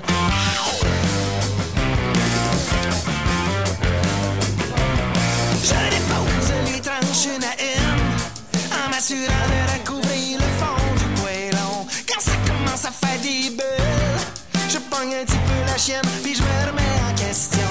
Faire du bacon à bédaine, yeah, c'est pas le genre d'idée qui te donne des prix Nobel. Faire du bacon à bédaine, ouch, ça fait clic, crac, pof, et ça me brûle les nipples. J'ai pas besoin de te dire que ça Bon, ben, prise 2. Bonjour, Monsieur Mazato, vous êtes là? Oui, bonjour, bonjour, Bonjour. Bonjour. Alors, je le disais, vous êtes euh, photojournaliste, euh, photographe. Vous faites partie de l'équipe photo du quotidien Le Devoir et vous avez fait publier tout récemment un magnifique livre publié aux éditions Somme Toute Le Devoir, Singapour, laboratoire de l'avenir. C'est fort intéressant parce que euh, Singapour, c'est peut-être un exemple dont on pourrait s'inspirer ici, là, parce que, bon, évidemment, là-bas, il y a la contrainte de l'espace, vous me direz. Euh, Mettez-nous un peu en contexte. Comment ce livre-là, d'abord, il est né, on parlera de Singapour, mais comment, euh, comment est née l'idée d'aller à Singapour, de, de faire ce livre photo-reportage? Oui, ben vraiment, c'est ça. Au début, il y a un, reportage au, au journal Le Devoir. On a la chance d'avoir un, un fonds euh, réservé aux voyages internationaux avec la compagnie aérienne euh, Air Transat. Et euh, chaque année, les journalistes peuvent proposer une liste euh, de sujets. Et donc, avec mon collègue Alexis Riopel, on a commencé à s'intéresser à la gestion de l'eau à Singapour. Et puis très vite, on s'est rendu compte que sur un si petit territoire, c'est pas juste l'eau qui est problématique, c'est la nourriture, c'est l'espace, c'est le logement, euh, c'est les transports, c'est un peu tout. Et euh, on se, on s'est dit ah ben là il y a quelque chose d'intéressant parce que c'est un pays euh, où qui n'hésite vraiment pas à se lancer dans des innovations euh, assez ambitieuses, assez radicales. euh, et qui est effectivement euh, restreint par son espace. Et donc on s'est dit, ben, est-ce que c'est pas un peu euh, ce qui nous attend tous au niveau mondial? On vit tous sur euh, une planète aux ressources limitées. Euh, et donc ça, ça peut être intéressant. euh, c'est pour ça qu'on a appelé ensuite le livre Laboratoire de l'avenir, parce qu'on est dans un contexte où euh, on a un peu les conditions idéales, euh, parce que euh, bon, évidemment, on est dans un espace contraint. On est dans un endroit où, disons que le gouvernement, des fois, n'y va pas par quatre chemins et ne demande pas forcément son avis au, au peuple hein, pour mettre en place des réformes radicales. Donc, euh, on peut y aller. Et puis, bon, il y a aussi un climat très favorable. Ça, disons, euh, très différent du Québec. Quand vous dites climat favorable, c'est la population qui est plus euh, résiliente? climat Ah, tropical, climat, euh, oui, d'accord. euh, oui. météo. Météo, Ouais. oui. OK, le Mhm. climat dans le sens météo. Oui, mais il y a une population aussi qui est plus résiliente ou en tout cas qui par la force des choses peut-être là, mais on comprend bien que les gens euh, sont plus résilients. On vous en parlait à un moment donné concernant l'immobilier. euh, il y a des changements drastiques, on les déplace. euh, bon, vous, vous avez fait des photos magnifiques euh, sur les ces espèces de tours où on, j'allais dire, on entasse les gens, mais ils sont quand même dans des blocs appartements numérotés. On voit des photos extraordinaires avec des cordes à linge qui s'étirent à l'extérieur. Les gens acceptent ça.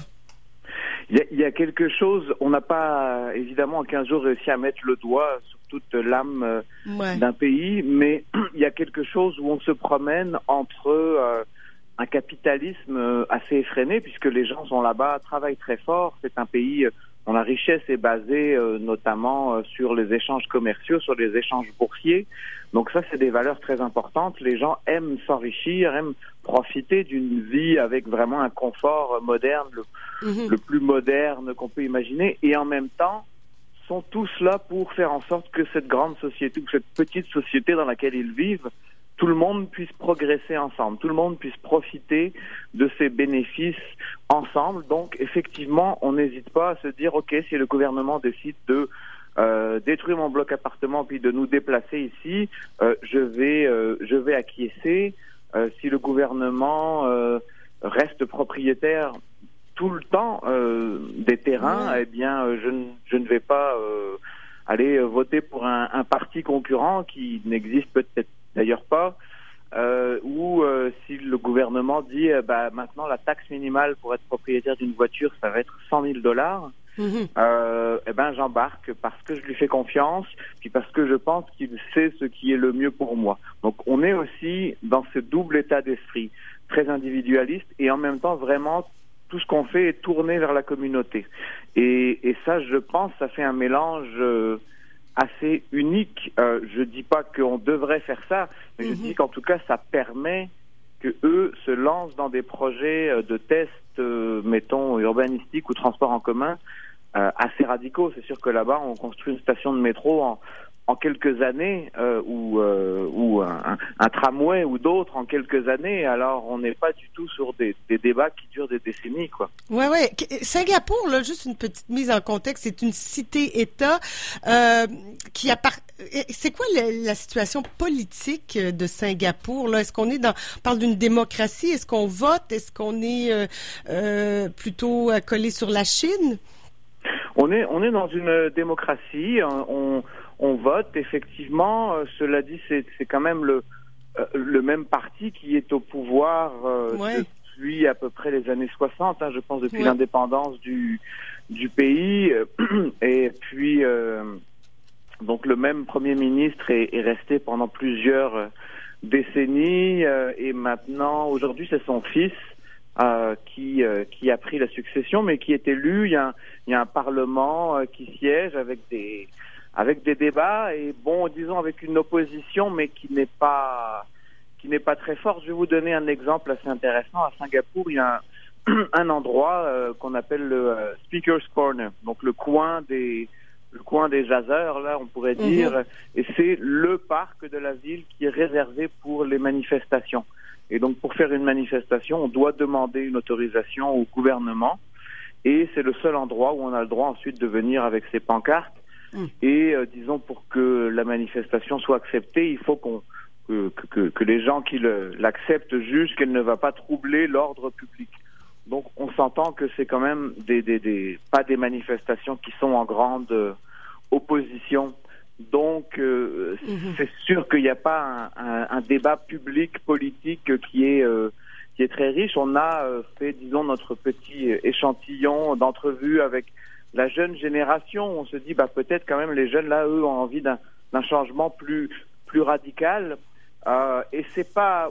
Alors oui, c'est quelque chose qui qui est présent, mais disons euh, encore une fois, je pense que même même sur la jeune génération reconnaissent que bah il y a beaucoup beaucoup de choses qui fonctionnent bien dans ce système. Alors oui, on Ouais, aimerait ouais. peut-être plus de liberté d'expression, euh, de, de réunion, etc. Mais on est quand même très content de de ce qu'on a. Donc euh, fait s'il y a changement euh, dans l'opposition euh, politique, ça va venir euh, très lentement de ce qu'on Oui, oui, parce que ce qu'on comprend, c'est que les gens qui vivent à Singapour, les citoyens, ils sont quand même confortables dans leur ville. Ils ont à peu près tout pour, même s'ils peuvent pas avoir d'auto parce que ça coûte excessivement cher, ben, ils ont des transports en commun adaptés. Ils ont des parcs magnifiques. euh, ils ont, euh, bon, des logements quand même, euh, de ce que j'en comprends, assez grands. Là, ils sont pas, ils sont, c'est sûr que le rapport à l'espace n'est pas le même qu'au Québec, là, mais euh, donc ils sont relativement bien.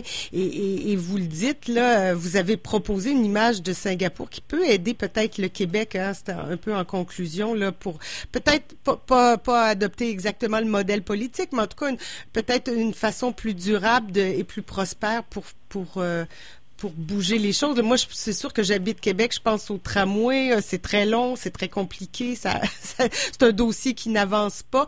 Euh, alors, on pourrait peut-être s'inspirer de certaines choses qui se font là-bas. Là. Oui, euh, moi je, je trouve qu'un des plus beaux exemples qu'on a, euh, qui est fait à Singapour, puis dont on parle quand même souvent, c'est le concept des écoquartiers, donc Ouais. des, des quartiers où euh, là certes les gens vont vivre dans des dans des tours et puis au rez-de-chaussée on va trouver des commerces de proximité, on va trouver des restaurants, on peut trouver une, une clinique, une garderie, des écoles, euh, des petites entreprises et puis euh, les gens vont et viennent en, en transport public pour euh, aller sur leur lieu de travail. Puis s'ils reviennent il y a aussi un parking étagé où on laisse sa voiture et puis on peut évoluer dans un quartier au sein d'une très grande ville, mais on évolue dans son quartier comme si on était dans un dans un petit village. Euh, ça, c'est des concepts dont Ouais. on parle très très souvent et qui ont l'air de choses un peu euh, exotiques, euh, futuristes. et puis là, on a l'exemple. Ben voilà, ça concret. c'est mis en place, c'est concret. Mhm. Euh, ça peut s'étudier, ça peut se visiter. Donc ça, je trouve que c'est, il y a plein de petites pépites, je pense, Ouais, à aller euh, attraper comme ça. Ouais, euh, parlons de vos photos puisqu'elles sont magnifiques. C'est sûr que c'est un terreau aussi, un beau terrain de jeu pour faire des photos d'édifices, de gratte-ciel. Il y a à peu près au milieu du livre, vous avez mis un collage de photos. bon, c'est peut-être l'édition, là, mais en tout cas, il y a un collage de photos de caméras de surveillance. Est-ce que Mhm. est-ce qu'il y en a partout, beaucoup? Est-ce que les gens se sentent surveillés? Il y, en a beaucoup, il y en a beaucoup. Moi, ça m'a frappé. Donc, j'ai commencé effectivement à faire beaucoup de photos de ces caméras de, de surveillance. Euh, je, je ne, les gens nous ont pas dit qu'ils se sentaient surveillés. Je pense que vraiment les gens vont dire qu'ils se sentent en, En sécurité, ouais. Oui. Euh, alors euh, moi, effectivement, de mon point de vue, puis je pense d'autres d'autres gens euh, que je côtoie, c'est vrai que ça paraît euh, un petit peu effrayant hein, d'avoir toutes ces toutes ces caméras autour de nous. Est-ce qu'on est prêt à à échanger notre vie privée euh, pour un, un sentiment de, de sécurité euh, comme ça? Euh, et, et- et disons, euh, c'est sûr que ces caméras devenaient un peu le voilà le, le symbole de cet échange entre un gouvernement euh, très paternaliste qui dit euh, inquiète-toi pas, je m'occupe de tout, euh, t'as juste à travailler. Euh, et puis euh, et puis euh, voilà renoncer à une certaine partie de, de liberté. Donc on a trouvé ça intéressant pour euh, illustrer finalement en photo là ce, ce concept qui est celui que, que Alexis euh, Riopel développe dans ce dans ce chapitre-là. Justement, on a euh, ce qu'il Mhm. appelait l'esprit de corps, vraiment Ouais. où, où tout le pays va de l'avant et fonctionne et embarque dans la même direction sans sans trop discuter. Et puis c'est étonnant parce a plusieurs ethnies là. euh, euh, vous en parlez. euh, il y a, il y a, euh, trois groupes ethniques aussi. Malgré tout, tout le monde rame dans le même bateau à peu près de la même façon là, de ce que j'en comprends. Oui, que- exactement. Il y a bon, donc disons les gens d'ascendance chinoise Qui sont majoritaires. qui sont majoritaires, qui ont quand même un peu plus de- d'espace au niveau du gouvernement, les gens d'ascendance malaise, euh, donc euh, de la Malaisie juste à côté, et puis euh, et puis euh, Les tous les gens du, du sous-continent indien aussi, qui soit pour certains sont présents depuis longtemps, soit pour d'autres représentent vraiment la minorité euh, travaillante qui travaille avec ses mains, donc qui va s'occuper de faire la construction, de faire l'entretien, euh, ou de, de, de, de, de- donc de tout euh, un ensemble de, de travaux manuels que, disons, les gens de habitants historiques de Singapour n'ont pas trop envie de, de faire. Et, et c'est vrai que tout le monde, euh, on a un petit côté un peu comme peut-être euh, le rêve américain des Ouais. États-Unis dans les années euh, 50, 60, où tout le monde se dit, moi j'ai ma chance de euh, ici devenir riche. euh, euh, de me faire une vie et donc euh, tout, tout le monde embarque un peu dans ce dans ce bateau-là et c'est ça qui maintient aussi cette euh, cette cohésion, cette promesse euh, dont la preuve est qu'un pays est passé d'un niveau de vie euh, vraiment on était dans la la campagne rurale euh, la plus euh, la plus simple, sans eau courante, sans électricité, quand le pays a eu son indépendance, à aujourd'hui un, un pays euh, ultra moderne, avec un, un niveau de vie par habitant qui est supérieur à, à celui des États-Unis, par exemple. Ouais, c'est assez fascinant. Bon, il y a quand même euh, euh, des problèmes écologiques là, qui se posent, environnementaux. euh, le sable là-bas qui occupe une grande place. Puis il y a une photo magnifique aussi qui est très parlante avec tous ces, ces édifices avec les airs climatisés à l'extérieur qui rejettent hein, la chaleur. On, on a déjà chaud de se promener dans ce ruelle-là quand on regarde votre photo. Là, c'est assez, euh, c'est assez étouffant. Il y, a, il y a des contreparties comme ça écologiques. Là. Oui, disons c'est Ouais. un c'est un pays qui un peu euh, fait ce que je dis euh, Mm. pas ce que je fais donc qui va prôner euh, euh, une révolution écologique qui va mettre des des arbres euh, des terrasses partout dans ces nouveaux édifices, donc qui sont magnifiques avec des murs verts, etc. Mais qui d'un autre côté va avoir un, un bilan carbone absolument catastrophique. On a des, des- des- on a visité aussi ce, ce hangar de, de l'entreprise Bombardier où on vient Ouais. faire réparer des, des jets privés. euh, donc euh, euh, c'est sûr qu'il y a une, une consommation d'énergie qui est très impressionnante ou de sable. Hein, donc Oui, c'est ça. l'île on- est tellement petite qu'elle vient s'agrandir en construisant des, des remblais sur la mer et, et en allant chercher le sable dans d'autres pays aux ressources euh, économiques plus limitées, donc avec un échange où on vient leur acheter leur sable, on vient leur acheter leur terre. Ah oui. Bon, écoutez, c'est fort intéressant. Je pense qu'on va être obligé de s'arrêter là parce que le temps nous manque. Mais euh, c'est un, un- un super livre, une compilation de reportages, photos à l'appui. Si on peut pas aller à Singapour, disons, on peut euh, très bien se procurer le livre puis voyager. Est-ce qu'il y aura une exposition en lien avec ces photos-là? Ce serait chouette. Ah ben c'est une bonne idée. Euh, Il n'y en a pas de prévu, mais euh, je vais, je vais Ben, penser à ça. Réfléchissez, c'est très, c'est très parlant les photos. C'est un très beau livre d'ailleurs. Euh, je le rappelle, Singapour, laboratoire de l'avenir. Merci beaucoup Valéria Mazato. Merci à vous. Merci pour cet entretien.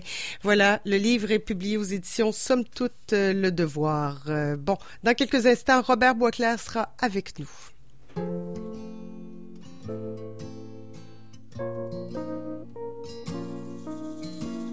Il y a du monde qui font le tour du monde en première classe où il n'y a pas de monde. Du monde qui ont le tour avec le monde. Du monde qui joue des tours au monde. Du monde choqué qui claque la porte pour aller faire le tour du bloc. Puis il y a du monde qui aime leur blonde et qui sont heureux en amour heureux en amour. Il y en a heureux en amour, des ardents, des distantes, des troublants, des marrantes, heureux en amour, des frissonneuses et des flatteurs, des patineuses et des tombeurs, heureux en amour, des esquimaux, des estivantes, des petites fesses et des gros ventres, heureux en amour, des polices montées, des chanteurs descendus. Il y en a, des blondes qui sont pas du monde, qui lèvent le nez sur le bon monde et qui s'ennuient dans le grand monde dès qu'ils font leur adieu au monde. Des blondes choquées qui claquent la porte et qui font un saut au Maroc. Il y a des blondes qui aiment le monde parce qu'elles sont heureuses en amour. Heureux en amour, ça c'est Robert Charlebois. Euh, Charlebois a du charme. Voilà, c'est ce qui fait le pont avec euh, Robert Boisclair, euh, notre chroniqueur euh, théâtre. Robert, bonjour. Bonjour, on passe d'un Robert à un autre. Robert a un autre, ben oui, c'était ça le lien. Ah, puis pont aussi, on est dans la thématique des ponts, des transports en commun ce matin. On parlait de troisième lien aussi tout à l'heure. C'est la thématique comme ça, il y a des matins de même. Robert, euh, beaucoup de choses. Euh, on va faire un petit agenda culturel. On va parler d'Éloi Le Bois. J'imagine que c'est euh, du théâtre pour enfants. Euh, T'as tout deviné. Ben on oui, hein. tu l'as vu. Non, je ne l'ai pas vu, c'est là, mais j'ai vu Apologia dont tu vas nous parler que. Ben, je- je- je- est-ce que tu l'as vu finalement? De, de quoi, Apologia?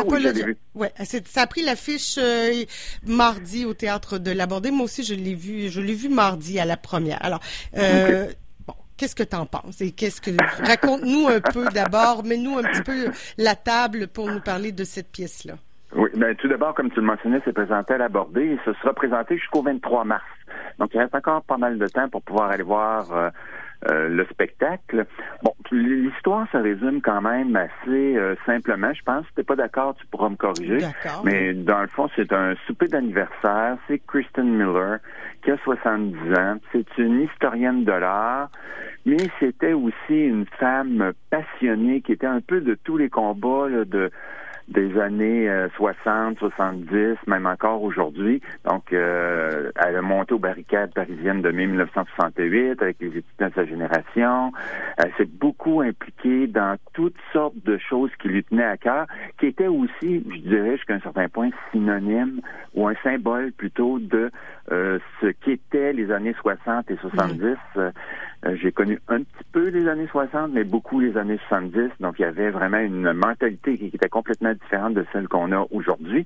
Ouais. Et c'est un petit peu ça qu'on retrouve, euh, je dirais, au tout début de la pièce, parce que c'est son souper d'anniversaire. Elle va recevoir euh, ses fils qu'elle n'a pas vu depuis quand même euh, passablement de temps, même si on comprend à, à l'écoute de la pièce qu'elle les a retrouvés quand même depuis un petit bout de Ouais, temps, à tout le moins. Là. Donc, c'est Euh, pas mais- la relation, on se voit tous les dimanches soirs pour souper, là. Euh, non, non, non, non, non. Et ça va entraîner d'ailleurs une, longue discussion euh, qui va tourner au vinaigre. Il faut dire que la pièce dure environ 2h30, euh, Avec 2h40, entracte, ouais, c'est avec ça. un entracte. Euh, je ne sais pas si tu as eu la même impression que moi, mais moi, ce qui est toute la portion avant le- l'entracte, sauf peut-être, je dirais, le dernier quart de cette première partie-là, un peu un long prologue, je trouvais. Euh, C'était pas du nouveau, euh, des discussions euh, où les générations s'affrontent, où on n'est pas d'accord, où on pense différemment. C'était pas nouveau pour moi. Donc, je me suis un petit peu... j'ai utilisé le mot ennuyé. J'avais hâte d'arriver après l'entracte pour un peu comprendre vers quoi on nous amenait. Puis, en écoutant ou en voyant et en écoutant le- le- la deuxième partie après l'entracte, ben c'est là qu'on comprend que la première partie, même si elle peut paraître un peu ennuyeuse, elle est nécessaire pour nous permettre de comprendre ce qui va arriver par la suite. Parce que le dénouement est quand même, j'avais je sais pas si toi tu avais une idée vers quoi on pouvait s'en aller au cours de la pièce, mais j'avais pas l'impression qu'on s'en allait vers là. Euh, c'est une pièce qui s'intéresse beaucoup, à mon point de vue, euh, au pardon. Euh, oui, il y a des visions qui s'opposent. Oui, on, on discute de, de visions différentes, de, de façon de voir la liberté hein, des années 60-70 qui est complètement différente de la façon de voir la liberté dans les années 2020-2010, par exemple. Euh, donc, il y a beaucoup de ça, mais c'est pas ça qui est le sujet principal. C'est vraiment comment est-ce qu'on vit tout ça, comment est-ce qu'on on réussit à accepter ce qu'on qu'on fait, ce qu'on pose comme geste, comment on le vit. Le pardon est vraiment quelque chose qui est très, très, très important. Puis en le disant, je mets peut-être un petit peu ce qui se passe après le l'entracte. Euh, donc, il y a, il y a- il y a beaucoup ça dans la pièce qui fait que c'est... Je suis sorti un petit peu euh, avec une impression de... Je suis un petit peu déçu, mais en même temps, je suis un petit peu content de comment est-ce qu'on a amené le sujet. Je ne sais pas si toi, tu l'as vu un petit peu de la même façon ou tu as Ouais, vécu le spectacle différemment. Ouais, moi aussi, l'intro, je l'ai trouvé longue au début, là, jusqu'à temps que, bon, euh, la famille, euh, le personnage de l'ami arrive, je dirais, là, tu sais, euh, joué par Régent Vallée, son ami de tous les combats débarque, euh, après, bon, la la belle-fille débarque. Euh, donc l'intro, oui, un peu longue, mais après, moi, j'ai embarqué tout de suite. Puis finalement, au final, j'ai pas trouvé ça long, peut-être parce que tu dis comme tout s'emboîte, tout s'imbrique, et puis on comprend tout. Là, il y a peut-être moi plus des choses qui m'ont agacé au niveau du d'un des personnages qui, qui est américaine avec l'accent, j'ai eu plus de difficultés. Ouais, je, je suis content que tu le mentionnes parce que moi aussi, ça m'a beaucoup euh, dérangé. Je trouvais que c'était un peu non seulement dérangeant, mais inutile. Euh, les Britanniques parlent québécois comme toi et moi, puis l'américaine, elle, a un accent anglais. Pourquoi? Puis les, et en plus, Ouais. les répliques étaient pas toujours faciles à saisir. Non, exactement. Puis c'est pas la faute de l'actrice. Là, on Ah, comprend bien que c'est Oui, pas oui. le jeu des comédiens est, est- est très bien, mais mais mais c'est ça. Alors je me suis dit après coup, est-ce qu'on est au Québec? Mais non, on est en Angleterre. C'est des Britanniques. Alors pourquoi pas faire euh, de pas mettre d'accent du tout pour l'américaine Puis on comprend que c'est l'anglais. Il parle anglais, mais traduit en français. Puis une américaine, ben par de par sa personnalité, on aurait bien compris le le personnage, là, pas obligé de mettre un accent. Là. Alors c'est peut-être une petite affaire qui m'a agacée. Moi, il faut passer par dessus ça. Là. Ouais. Mais mais mais mais ça m'a beaucoup parlé moi aussi, moi peut-être que ça moins toi là mais moi comme mère avec relation avec les enfants euh, euh, oui, sur le pardon, qu'est-ce que qu'est-ce qu'on peut faire? Puis c'est un personnage aussi de la mère Christine Miller qui qui est ni blanc ni noir. On comprend ses combats. Moi, c'est ça que j'ai aimé beaucoup. Puis l'interprétation de Marie-Ginette, je l'ai trouvé extraordinaire parce que Oh, oui, oui, tout on l'aime. Parfois, on la déteste. On dit, mais comment elle a pu faire ça? Puis comment euh, euh, On veut pas dévoiler des punchs là, mais euh, c'est ni blanc ni noir. Et, et comment elle, elle, elle- elle comprend pas dans ou en tout cas de la difficulté à vivre aujourd'hui. Euh, je sais pas, la- euh, Robert, la pièce a été écrite en 2010. Euh, Je sais plus. En tout cas, ça fait quelques années. Hein, je, je sais Ouais. plus. Mais bref, euh, comment comment se fait-il que- Elle est encore aussi dans le passé. Elle, elle a encore ce- cette vision-là de la vie qui, qui a évolué, mais elle pas là. Puis c'est pas grave en même temps, mais on comprend et, et on se dit ouais, mais évolue. Puis en même temps, moi en tout cas ça, j'ai trouvé que j'ai trouvé ça fascinant aussi de voir à quel point elle est restée campée dans dans ses idéaux. À la fois c'est beau, puis à la fois c'est dérangeant pour les gens Ouais, qui l'entourent. Oui, mais cet aspect-là était aussi un, un petit côté qui était intéressant, je trouvais, parce que ça amenait aussi des questionnements au niveau des plus jeunes générations qui, elles, voient la liberté d'une façon complètement différente. hein. C'est une liberté beaucoup plus individuelle, alors que dans le cas de Kristen, c'est beaucoup plus une, une liberté pour libérer les masses, libérer les groupes oppressés, alors que les générations actuelles, c'est beaucoup plus sur une liberté plus individuelle, plus personnelle, de- des espèces de mini-esclavage duquel tu veux te sortir, mais qu'en même temps, ils se retrouvent un peu coincés avec la perception on peut l'appeler pacifiste là, de Kristen jusqu'à un certain Mhm. point, mais qui remet aussi en question leur façon de voir le monde. Puis ça, j'ai, trouvé ça intéressant, entre autres avec le personnage de, de Annabelle, Annabelle Pelletier-Legros, Ouais. entre autres, qui est vraiment coincée dans une situation un peu... euh, pas surprenante parce qu'on voit ça souvent au théâtre, au cinéma ou même dans la vie de tous les jours, euh, mais qui se retrouve quand même coincée dans une situation dans laquelle elle n'arrive pas à, à se retrouver, à se comprendre et aussi jusqu'à un certain point à se pardonner parce qu'il y a un petit peu ça pour tous les personnages. les fils ont de la difficulté à se pardonner. Euh, le- je dirais que le seul personnage qui est véritablement équilibré, c'est l'américaine. Étonnamment, avec ses prières. avec ses, Ses groupes de prières. Exactement. Qui est, qui est étonnamment peut-être le personnage le plus équilibré, mais je dirais parce que peut-être elle n'est pas rendue au même point que les autres et que la spiritualité, jusqu'à un certain point, temporairement vient la protéger ou la sauver. Ah ouais, c'est une belle Mais on- analyse, ça, ouais. c'est- ouais, mais on comprend bien qu'éventuellement, elle va peut-être se retrouver un peu dans le même piège que les autres. Donc, il y a- c'est pour ça que je trouve que moi, le pardon là-dedans est très, très, très important, sans dévoiler le, le, le dénouement ou d'être un divulgateur, mais Ouais. porter une attention au masque. euh, et ça va vous aider à vous éclairer après euh, sur le dénouement. Ouais, sans ouais. en dire plus. là. Ben, en tout cas, moi, j'ai trouvé ça, oui, effectivement, pardon, puis aussi compréhension de l'autre, ouverture à l'autre. Euh, euh, ma génération, c'était comme ça. Toi, ta génération. Puis on, on est pris un peu dans ce, ce dans nos euh, dans nos façons d'être, dans nos fa- dans nos schémas de pensée, puis on a de la difficulté des fois à comprendre l'autre. Ça- ça va là-dedans aussi. Là. Oui, c'est- c'est ça. Oui, effectivement. Puis il y a- il y, a tout l'aspect, quand on arrive au crépuscule de la vie, quand on arrive vers un âge un peu Mm. plus avancé, euh, c'est difficile de... Parce qu'on s'est battu pendant, dans son cas, elle, elle s'est battue pendant peut-être 40 ans, 50 ans, 60 ans, pour certains principes. C'est difficile de croire ou d'accepter à un moment donné que c'est pas ça aujourd'hui, que ça n'a pas fonctionné, non, que ça c'est n'a pas marché, ça doit être dur ça. parfois. Il y a ça aussi, cette dé- on s'est battu, puis oups, euh, ça, ça va ailleurs, puis c'est pas ça, puis le monde n'est pas meilleur, sinon pire, puis euh, Exact. Fait que c'est quand même une pièce à voir, même si j'ai un petit peu de, de réticence là euh, pour la pièce, mais les comédiens euh, se débrouillent assez bien. euh, Il n'y a pas trop de problème du côté des comédiens. Là, ça, ça va, ça va très bien de ce côté-là. Peut-être juste un petit mot que je voulais rajouter. Oui. Moi, j'ai bien aimé euh, l'ajout artistique avec les, les peintures qui apparaissent euh, en arrière-scène au haut de l'écran, qui viennent un petit peu euh, supporter l'émotion et l'action, qui nous remettent un petit peu dans, dans le paysage, qui sert aussi à faire des transitions jusqu'à un certain point. Puis toute la la décoration qui fait appel aussi à l'art comme pour nous remettre dans, dans cette euh, façon euh, artistique de voir la vie, je dirais jusqu'à un certain point de Christine. Mhm. Ouais. Ben, c'est donc euh, Apologia. euh, J'ai perdu le nom de l'auteur ou de l'autrice. Mais- c'est, donne-moi une petite seconde, je vais te le retrouver. C'est une Améri- une Britannique, si ma mémoire est fidèle, c'est Alexis K. Campbell, qui est l'auteur. C'est une traduction d'Angélique, d'Angélique Patterson euh, et de Jenny Montgomery, là, qui a aidé la mise en scène de Michel Nadeau.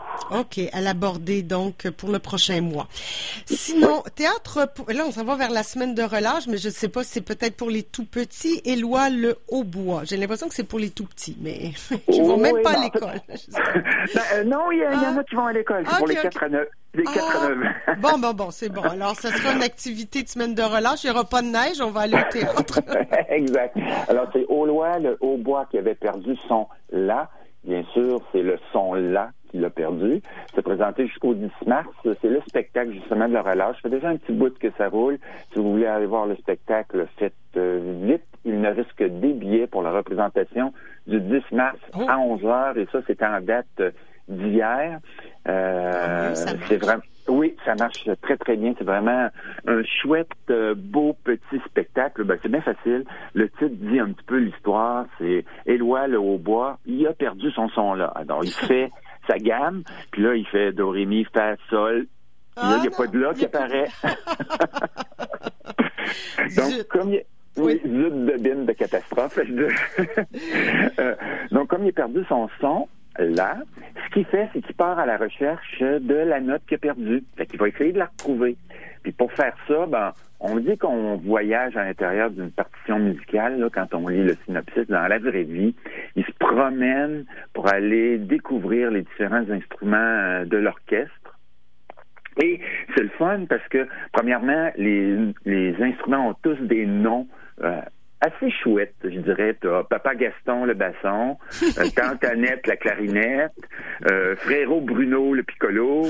Euh, on- oui, c'est cute, c'est vraiment agréable. Puis pour les enfants, là, c'est vraiment un petit peu magique.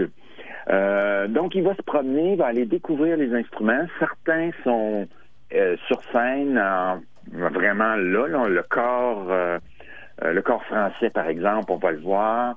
Euh, le, le- le triangle, les cymbales, la caisse claire, on va les voir. Il y en a d'autres qu'on on les voit derrière un, un écran transparent euh, via euh, des ombres chinoises. Donc, on, on représente euh, les objets, les, les, les instruments de l'orchestre.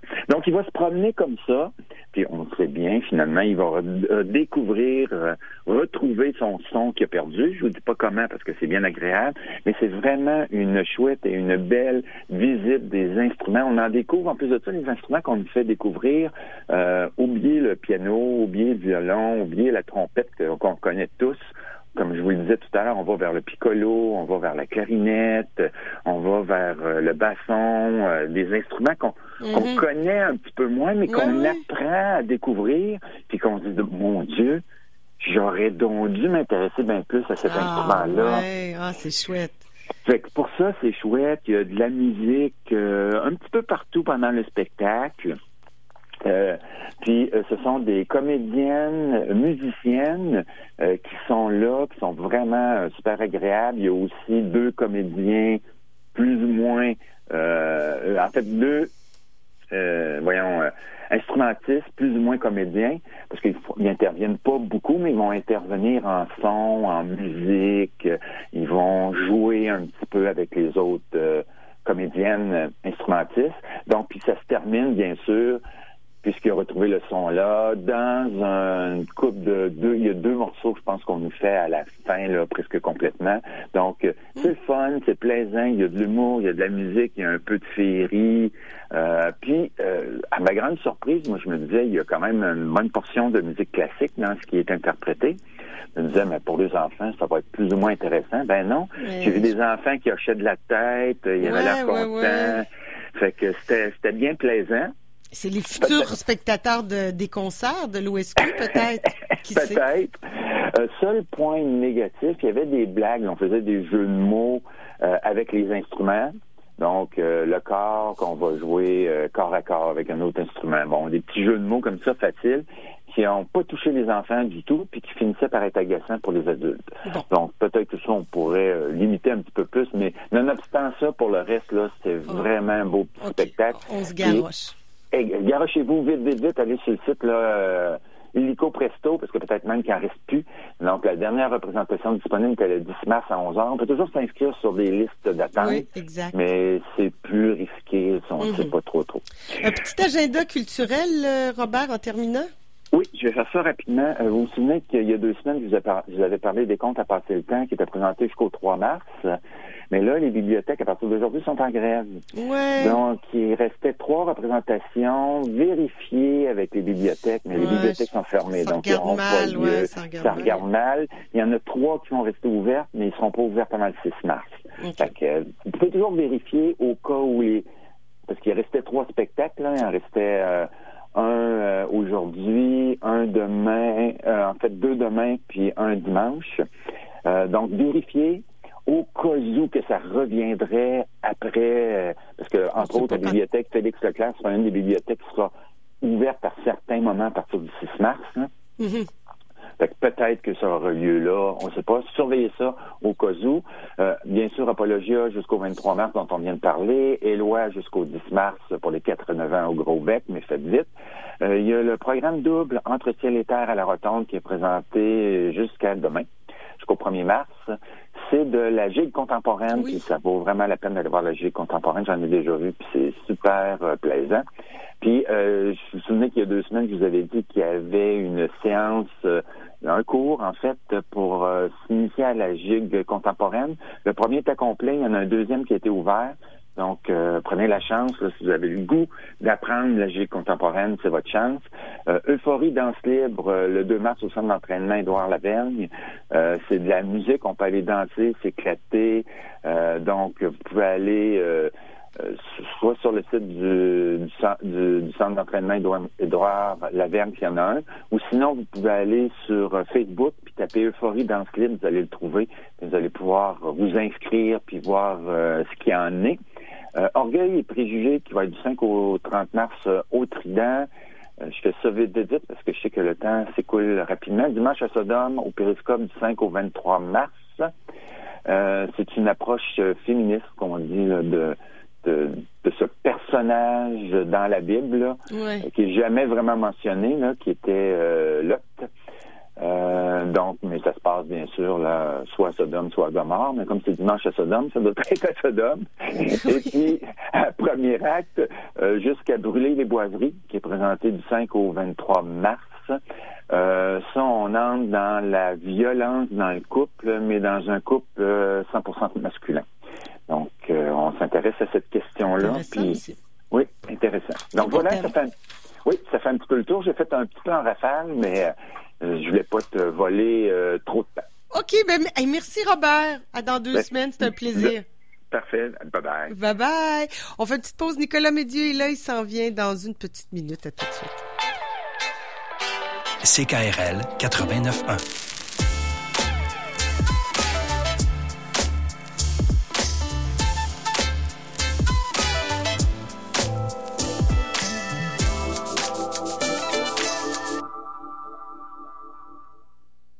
Vous êtes locataire et avez décidé de déménager? Assurez-vous d'avoir signé un nouveau bail avant de résilier votre bail actuel. N'attendez pas. Commencez votre recherche de logement dès maintenant. De plus, si vous êtes à faible revenu, vous pourriez recevoir jusqu'à 170 dollars par mois pour vous aider à payer votre loyer grâce au programme Allocation Logement. Pour en savoir plus ou pour obtenir de l'aide dans votre recherche de logement, visitez québec.ca recherche logement. Un message de la Société d'habitation du Québec. Au Québec, on se rejoint sur plein de choses. Comme sur le fait qu'on peut avoir du plaisir même à moins 20. Et avec l'Auto-Québec, on se rejoint dans des événements toute l'année, comme Igloo Fest Québec. Du 7 au 9 mars, des DJ de partout se rejoignent à la place Jean Béliveau pour réchauffer la piste de danse la plus froide au monde. Et on est fiers d'y contribuer parce que danser toute la soirée, ça réchauffe bien. Et ça, on se rejoint là-dessus. Les rendez-vous L'Auto-Québec partout à l'année. Le 5 mars, à l'Anglicane de Lévis, entrez dans l'univers festif du chanteur Jérôme 50. Véritable amoureux des mots, L'artiste engagé vous fera voyager avec ses mélodies accrocheuses en passant par le trad, le pop, le disco et le country. Fais-moi croire qu'il n'est pas en vain de raviver l'espoir. L'amour est plus Pour une soirée chill inoubliable sur fond d'humour et de poésie, ne manquez pas le bateau. Jérôme 50, à voir le 5 mars à l'Anglicane de Lévis. Billets disponibles au espace dcl.ca.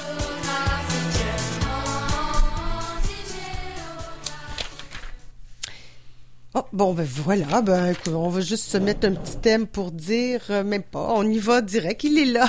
Allez, le, le- le vin est, est versé. Le vin est versé, on a envie de goûter à ces deux fioles dont tu nous as apporté un blanc, un rouge, coup de cœur, j'imagine. On- Oh, comme c'est joli. C'est joli, hein. Ça, c'est le Pandolf. le- le rouge ou ça, le- c'est le rouge. Ah, il est beau, L'étiquette est magnifique. C'est c'est tellement important, l'étiquette. Ben, euh, ben. euh, c'est c'est un, c'est un, en tout cas pour moi, bon, moi c'est, ça doit être mon côté féminin, féminin de- bien bien développé, mais mais même pour les hommes, c'est, t'achèteras pas une bouteille que l'étiquette te plaît pas Ben, c'est parce clair. que tu t'investis un, un ça dépend, 15 là, il y 20 a des- dollars, oui, ben tu, tu- En tout cas, c'est si tu as pas le conseiller ou la conseillère à côté de toi puis l'étiquette te plaît pas, tu l'achèteras pas automatiquement. C'est sûr qu'avec tout le choix qu'on a sur les tablettes, Oui. ça accroche l'œil. Si je ne C'est sais sûr pas, que si pas si je connais pas tel vin, si je cherche pas, je... mais celui-là, Elle euh, est magnifique l'étiquette. Donc on, on parlera pas de celui-là tout de suite parce Ouais, qu'on va commencer par le blanc, mais tu vois comme il attire l'œil. Clairement. oui. Tu dis puis euh, tu sais je l'ai jamais vu, ça, j'aurais reconnu, là. Absolument. Ben, tu sais, c'est très théâtral en plus, euh, ce, ce, ce Ouais. pantin là, de, de la Pandolf. Donc, le premier vin qu'on déguste de mes coups de cœur, puis je t'avoue franchement, euh, j'avais pas mal de blanc cette semaine que j'avais envie d'apporter. Oui, puis j'ai vraiment euh, amené celui qui m'a pâmé. Euh, c'est Jean-Paul Brun euh, qui, qui produit le. On le connaît, lui, non? Bon, on le connaît puisqu'on le voit sur les Parce tablettes. que tu nous en as déjà parlé. Ben, il fait plusieurs cuvées, c'est-à-dire qu'il travaille dans cette vaste Bourgogne qui inclurait le Beaujolais. Mais c'est deux entités indépendantes, la Bourgogne et le Beaujolais au sud. Euh, donc, Jean-Paul Brun va travailler généralement dans tout ce qui est Beaujolais, Beaujolais dans son sud, puis quelques crus également. Ici, c'est son Beaujolais en blanc. Je crois que c'est le premier producteur qui nous a envoyé des Beaujolais blancs. Euh, il y en a peut-être un autre, mais lui, c'était le joueur important qui ont réussi à en avoir euh, régulièrement du Beaujolais blanc. Parce que, tu sais, ch- chez mon commun des mortels clients, vous comprenez ce que je voulais dire, c'est-à-dire Ouais, mon client commun, euh, Beaujolais sonne tout le temps rouge, oui, puis c'est du gamay à 100%. Beaujolais blanc, les gens ne savaient pas où se situer, puis euh, ben, c'est du chardonnay. Donc, vous allez déguster du chardonnay de rêve. Et actuellement, en, en, en cette Bourgogne, son voisin du, du Nord, euh, les Bourgognes blancs sont plus achetables. Ah ouais, hein? Ouais. C'est-à-dire qu'ils ont beaucoup augmenté. C'est une, une zone précise définie. Donc, tu peux pas élargir ta zone parce que la demande est là.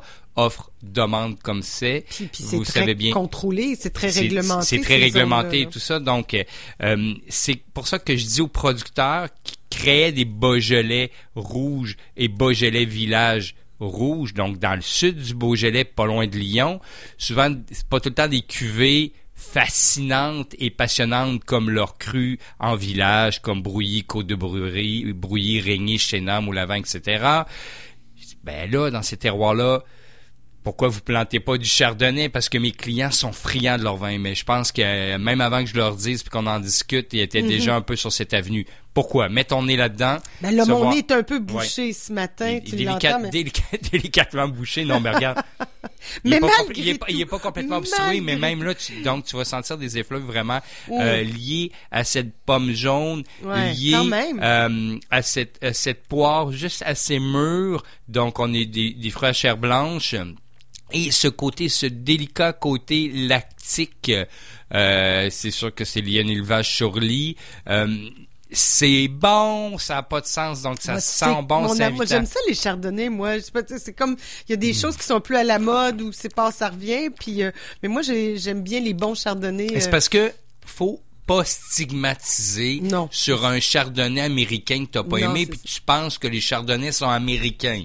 Donc c'est pour ça que j'enseigne pour pour faire comprendre aux gens que faut défaire ces idées préconçues et que le chardonnay à la base, il est bourguignon.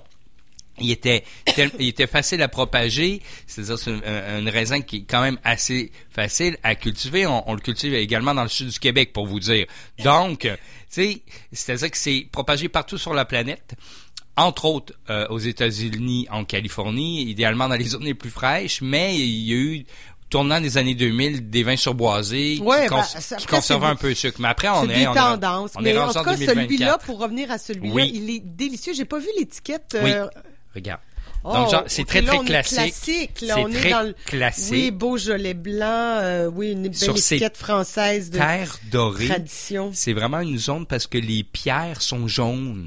OK? Donc, on donne un nom à ces sols et euh, Terre Dorée deviendra, là, ils sont sur, euh, euh, sur des... essayer de définir une notion de terroir précise où là, Terre Dorée sera, tu, tu le vois pas, c'est- en, en côté d'étiquette en noir. Oui, c'est marqué Terre Terre, Dorée, Dorée, donc oui, sera euh, une notion précise de terroir, donc euh, réglementée. Ah, ok. Terre Dorée, ça ne l'est pas encore, mais ça Euh, s'en vient, là, on est là-dessus. Donc, c'est une zone qui est hyper qualitative. Ouais, donc, euh, GP, euh, euh, et euh, je crois que ça sera lié à l'AOP, donc à l'origine protégée, ou là, terre dorée, mais c'est vraiment lié à son sol, à son terroir. Donc, c'est hyper important de le voir. Donc, c'est vraiment un, un- Hmm. un blanc hyper invitant par ses arômes. Puis le chardonnay, je tiens à vous dire, c'est pas une variété qui est aromatique. Une variété de raisin, c'est à l'opposé du sauvignon blanc qui est très aromatique. Mais celui-là, il Ben, ouais, embaume. ouais, ben, donc, c'est bien pas- travaillé, ouais. très, très, très bien bossé. Bon, oui, c'est 28 et 60. C'est pour ça que j'ai hésité à l'apporter, mais j'ai dit non, non, non, non. Regarde, on Ouais, a un week-end par semaine. On est au mois de mars, on s'en va vers là. oui. Il va Ah, faire beau C'est vrai, chaud on est encore. 1er mars. Oui, wow. oui. il va- Bon. Puis il va faire chaud, en fait. Il va faire, il chaud ce week-end. Ça s'appelle à Pâques. OK? Je suis comme Ouais. dans cette mouvance-là. euh, puis c'est à la fin du mois. Pâques, déjà, c'est un Pâques en plus qui est assez actif. Généralement, bon, Ouais. c'est plus au début euh, avril. Donc, je, suis déjà là-dedans. Euh, je, je suis sur mes plats de poissons, Ouais. euh, des poissons sauce crème aussi. Euh, juste pour lui, il est fascinant, il est délicieux, puis belle longueur en bouche sur les fruités. C'est un vin qui est complètement sec. C'est un vin que je trouve qui caresse la bouche et qui fait en sorte que tu as une souplesse vers une rondeur, mais sans pesanteur boisée. Donc les notes lactiques sont là, les miellés sont là. C'est délicatement, tu sais, les boisés, on les sent pas, mais tu sais, on, on- c'est bien bossé. Pas de sucre résiduel, on est à 2,5 grammes de sucre par litre. Tu, me- tu me sers ça autour de 8 Ben, degrés. J'ai un bébé Et là, est super bon. il est extrêmement bon. Donc, sauter sur ces caisses. On était plusieurs collègues. Tel que tel, hein, oui. j'allais dire comme ça. euh, vraiment, euh, il accompagnerait certainement bien un plat de Mais poisson. pour comme tu lui-même, mais- il est délicieux. Donc, j'en prends une dernière petite Ah, gorgée. puis la vendredi, la petite plancha ou une petite pizza, Mm. poulet. euh, Mais tu vois, j'avais en tête quand j'étais dans le véhicule, il dit il faudrait que j'ai une ligne directrice à Corvin mai. De ce temps-là, on me parle beaucoup de lasagne. Donc, Ah oui, la lasagne oui. aux fruits de mer Oui, c'est long à faire, mais c'est tellement C'est bon. tel- Caro, c'est incroyable. Et je disais ça à mes élèves hier parce que euh, on parle beaucoup de viande, de poisson et tout ça, mais j'ai des végétariens, des végétaliens Ben. qui suivent mes cours. Puis il dit, Nicolas, tu ne parles jamais de ces recettes-là. Il dit, c'est parce que moi, je, je travaille 40 à 50 heures semaine. Oui, je suis un jouisseur de cette belle vie. Donc, quand j'ai du temps à moi, j'ai pas tout le temps du temps à cuisiner. Et les plats végétariens et végétaliens, ça prend du temps. C'est savoir bon, sélectionner les bonnes épices et tout ça. Puis il était très en accord. Il dit, même laissez-moi, j'ai envie de vous écouter. Et je Mhm. tiens à vous dire que tout ce qui est plat végétarien, végétalien, ce qui va faire votre recette, votre recette, oui, c'est les épices, et c'est d'inclure de l'umami. C'est-à-dire d'inclure Ouais. donc cet élément champignon. Là, pour le vin, c'est pas intéressant l'érable, mais plutôt la tamari, la soya. Vous voyez un peu tous ces éléments-là qui vont donner saveur. Ça, c'est sur mes accords en rouge. Bref, C'est ça, hein, pont. quand on- le monde du végétarisme et véganisme encore Oui. plus peut-être, mais c'est un monde de, puis il y a des bonnes choses qui se font, c'est passionnant, mais il faut juste euh, ben, prendre le temps de Oui. faire des recettes. Moi, Puis il y a un apprentissage, puis je, je sais que t'étais aussi. beaucoup là-dessus. Bref, on revient sur ce blanc Jean-Paul Brun. Ouais.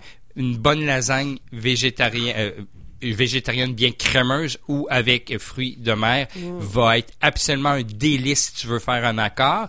Et le Puis il y a prochain vin... pescariens aussi. J'allais dire, il y a végétarien, puis il y en a l'entre-deux où ils mangent du poisson. Là, Oui, Ça, tout à fait, Notre lasagne. Donc tu vois, donc j'ai j'ai ça en tête pour vous, pour euh, puis c'est drôle parce que euh, avant de partir de la maison, ben, ma conjointe Catherine elle dit ben qu'est-ce qu'on mange ce soir? Elle aussi, bien, bien grippée, bien grippée, la chérie. J'ai dit, ben, je pense qu'on va aller chercher un, beau plat de traiteur. Et puis, j'ai, en tête m'est venu peut-être cette lasagne. Donc, euh, on, on poursuit ici sur, on quitte le blanc, on quitte cette France, on s'en va, ben, cette contrée que, que- qu'on visite souvent en duo, euh, France et Italie. Donc là, on va sur l'Italie, en Émilie-Romagne. Donc, c'est Sangiovese Superiore Romagne. Donc, on est dans la zone Romagne Superiore. Donc, c'est une, une mention légiférée qualitative, Euh, c'est-à-dire que tu te dois dans ton euh, dans ton raisin d'atteindre un niveau d'alcool supérieur à la norme légale Ah, normale. ok. Donc, quand tu vois superiore en Italie, dis-toi que le vin aura un petit peu plus de corps parce qu'on a dû travailler et Corps faire étant corsé. Hum, par rapport à la norme plus un petit peu plus corsé, euh, souvent plus Et- et savoureux. Plus euh, un taux d'alcool plus élevé? Oui, un taux Oui, d'alcool un petit peu plus de- élevé, mais ouais. c'est 13,5. Donc, tu Ah, vois, ici, ben, dans ce cas-là, c'est pas pas, élevé, plus, parce que euh, pour moi, élevé, c'est, on est rendu presque à 16 des fois. Ah oui. Donc, tu sais, c'est juste s'attarder encore plus à ton raisin. Est-ce que tu comprends? Ouais, ouais, ça? ça, Dans ta vigne, de faire en sorte, c'est de dire, je vais faire en sorte que je fais Je vais le pas récolter peut-être un peu plus tard. Juste, je mais garde moins de grappes de raisin par pied de vigne, etc., etc. C'est un travail qui est Ah délicat oui. aussi parce qu'il faut, pas, faut pas, faut pas attendre trop que le gel arrive. Bon, pas dans ce cas-là. Là, mais Non, mais quand même, tu sais, il faut voir est-ce que Le récolter au bon moment. Absolument. Donc c'est Pandolfa et ici c'est la cuve Frederico. Donc Frederico avec le beau petit bonhomme Ouais, sur comme un l'étiquette. Pinocchio, Un ouais. Pinocchio, absolument, c'est hyper italien. Mais on est où, là? C'est parce que tu l'as dit. Émilie-Romagne, pardonne-moi. Émilie-Romagne, c'est... Émilie-Romagne, c'est juste en haut de la Toscane, En haut de la plus Toscane. sur l'Adriatique. D'accord? Mais c'est, c'est, c'est Italie euh, centrale, plus vers le nord, mais t'es pas dans les montagnes. D'accord? Puis ça tient plus vers la droite de la botte italienne sur l'Adriatique. Il y a Ok. une portion qui est sur l'Adriatique, mais la grosse majorité est enclavée. Donc, dans le terroir. Et c'est une, donc des- une cuvée qui, qui, qui ici euh, travaillée en agrobiologie dans le souci du terroir. C'est 100% Sangiovese. Je l'ai dit, San- Sangiovese des Romagnes Superiore. Cuvée, un top rapport qualité-prix. Je vous l'amène parce que ça, c'est votre votre euh, lasagne bolognaise, donc lasagne à la on se fait viande. doubler, là. On se fait des lasagnes en fin de semaine, Oh, en oui. pour la semaine. C'est ça absolument. Après, t'es là une semaine. Donc, t'as le côté viandé au nez. Je sais pas Ouais. si tu peux retrouver ça avec ton nez un petit Ah peu oui, ben là, écoute, à travers tout Je ça, j'ai quand même euh, des effluves de vin corsé qui me puis, mais c'est pas tant, tu vois, c'est que le nez, euh, on, on sent une, une notion comme viandé. Et c'est- donc à la viande crue ou, euh, ou la viande de style jerk, tu vois, un peu ouais, séchée, euh, qu'on sent au nez des, une petite touche florale qui est sur la violette, qui est liée souvent à la sphère aromatique aussi du viandé, de la viande fumée. On sent ça au nez. On sent aussi un fruit sur la cerise. Et quand tu te mets ce vin en bouche, tu vas voir qu'il est juste parfaitement mi-corsé. Parce que les Sangiovese, souvent qui sont toscans, euh, sont généralement, je trouve que c'est un top rapport qualité-prix parce que celui-là, il sort à 19,60. Et généralement, mes, mes Classico, qui est très connu dans la zone anci- ancienne et Florence, c'est 24, En 25, haut- en 20, haut de 26. 20 Donc, facile, ouais, donc ouais. moi, je dois trouver les meilleurs rapports qualité-prix. Et celui-là, il est pour moi Pourquoi ce payer 25 dollars quand on peut payer 19 et que c'est délicieux? Il y a un petit goût, euh, il y a un parfum d'épices euh, que- qui, me, qui me vient en bouche peut-être. C'est de l'épice douce. Et, et savoir le bon. nommer, ça serait pas facile, mais c'est bon parce qu'une belle allonge en- en bouche, il y a une belle acidité vive. C'est ça, le Sangiovese. T'es au-delà du rafraîchissant. Donc, ça, ça te saisit la bouche. Alors, imaginez votre élément tomaté dans votre lasagne, Mm. tu fais des cannelloni de, de veau bien tomatés, c'est là-dessus que je oui, c'est suis ça. hein, pour, on euh, est dans les plats tomatés, oui. les ossobuco peut-être. euh, le sobuco également, ma chère. Donc, c'est vraiment vois, un grand ça coup de cœur. Donc, ça me- Sangiovese Superiore Romagna, cuvée Federico Pandolfa. Bravo, j'aime énormément. Ça arrive une fois par année, ce petit vino. Et Donc, c'est le producteur Pandolfa. Tu nous mets ça sur les réseaux sociaux, on, Absolument. on partage, comme ça vous verrez la magnifique bouteille, vous arrivez à votre euh, Et conseiller, vous dites, je veux ça. Cela. Et ça sera plus simple pour toute l'équipe. Et on se garoche, on- dans les deux C'est cas. c'est en périodique. Donc, Ouais, quand il y en a ça. plus, il y en a plus. Donc, je te dirais que C'est là. vas- C'est là que ça se vas-y d'ici les trois prochains jours. Pour commencer le mois de mars. Voilà. Merci beaucoup, Merci, Nicolas. Caro. Bonne journée, bonne fin de semaine, profitez-en bien. Merci tout le monde. On se retrouve lundi pour une autre édition des Matins éphémères.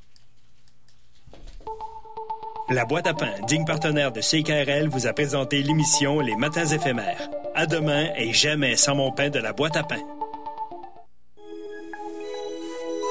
CKRL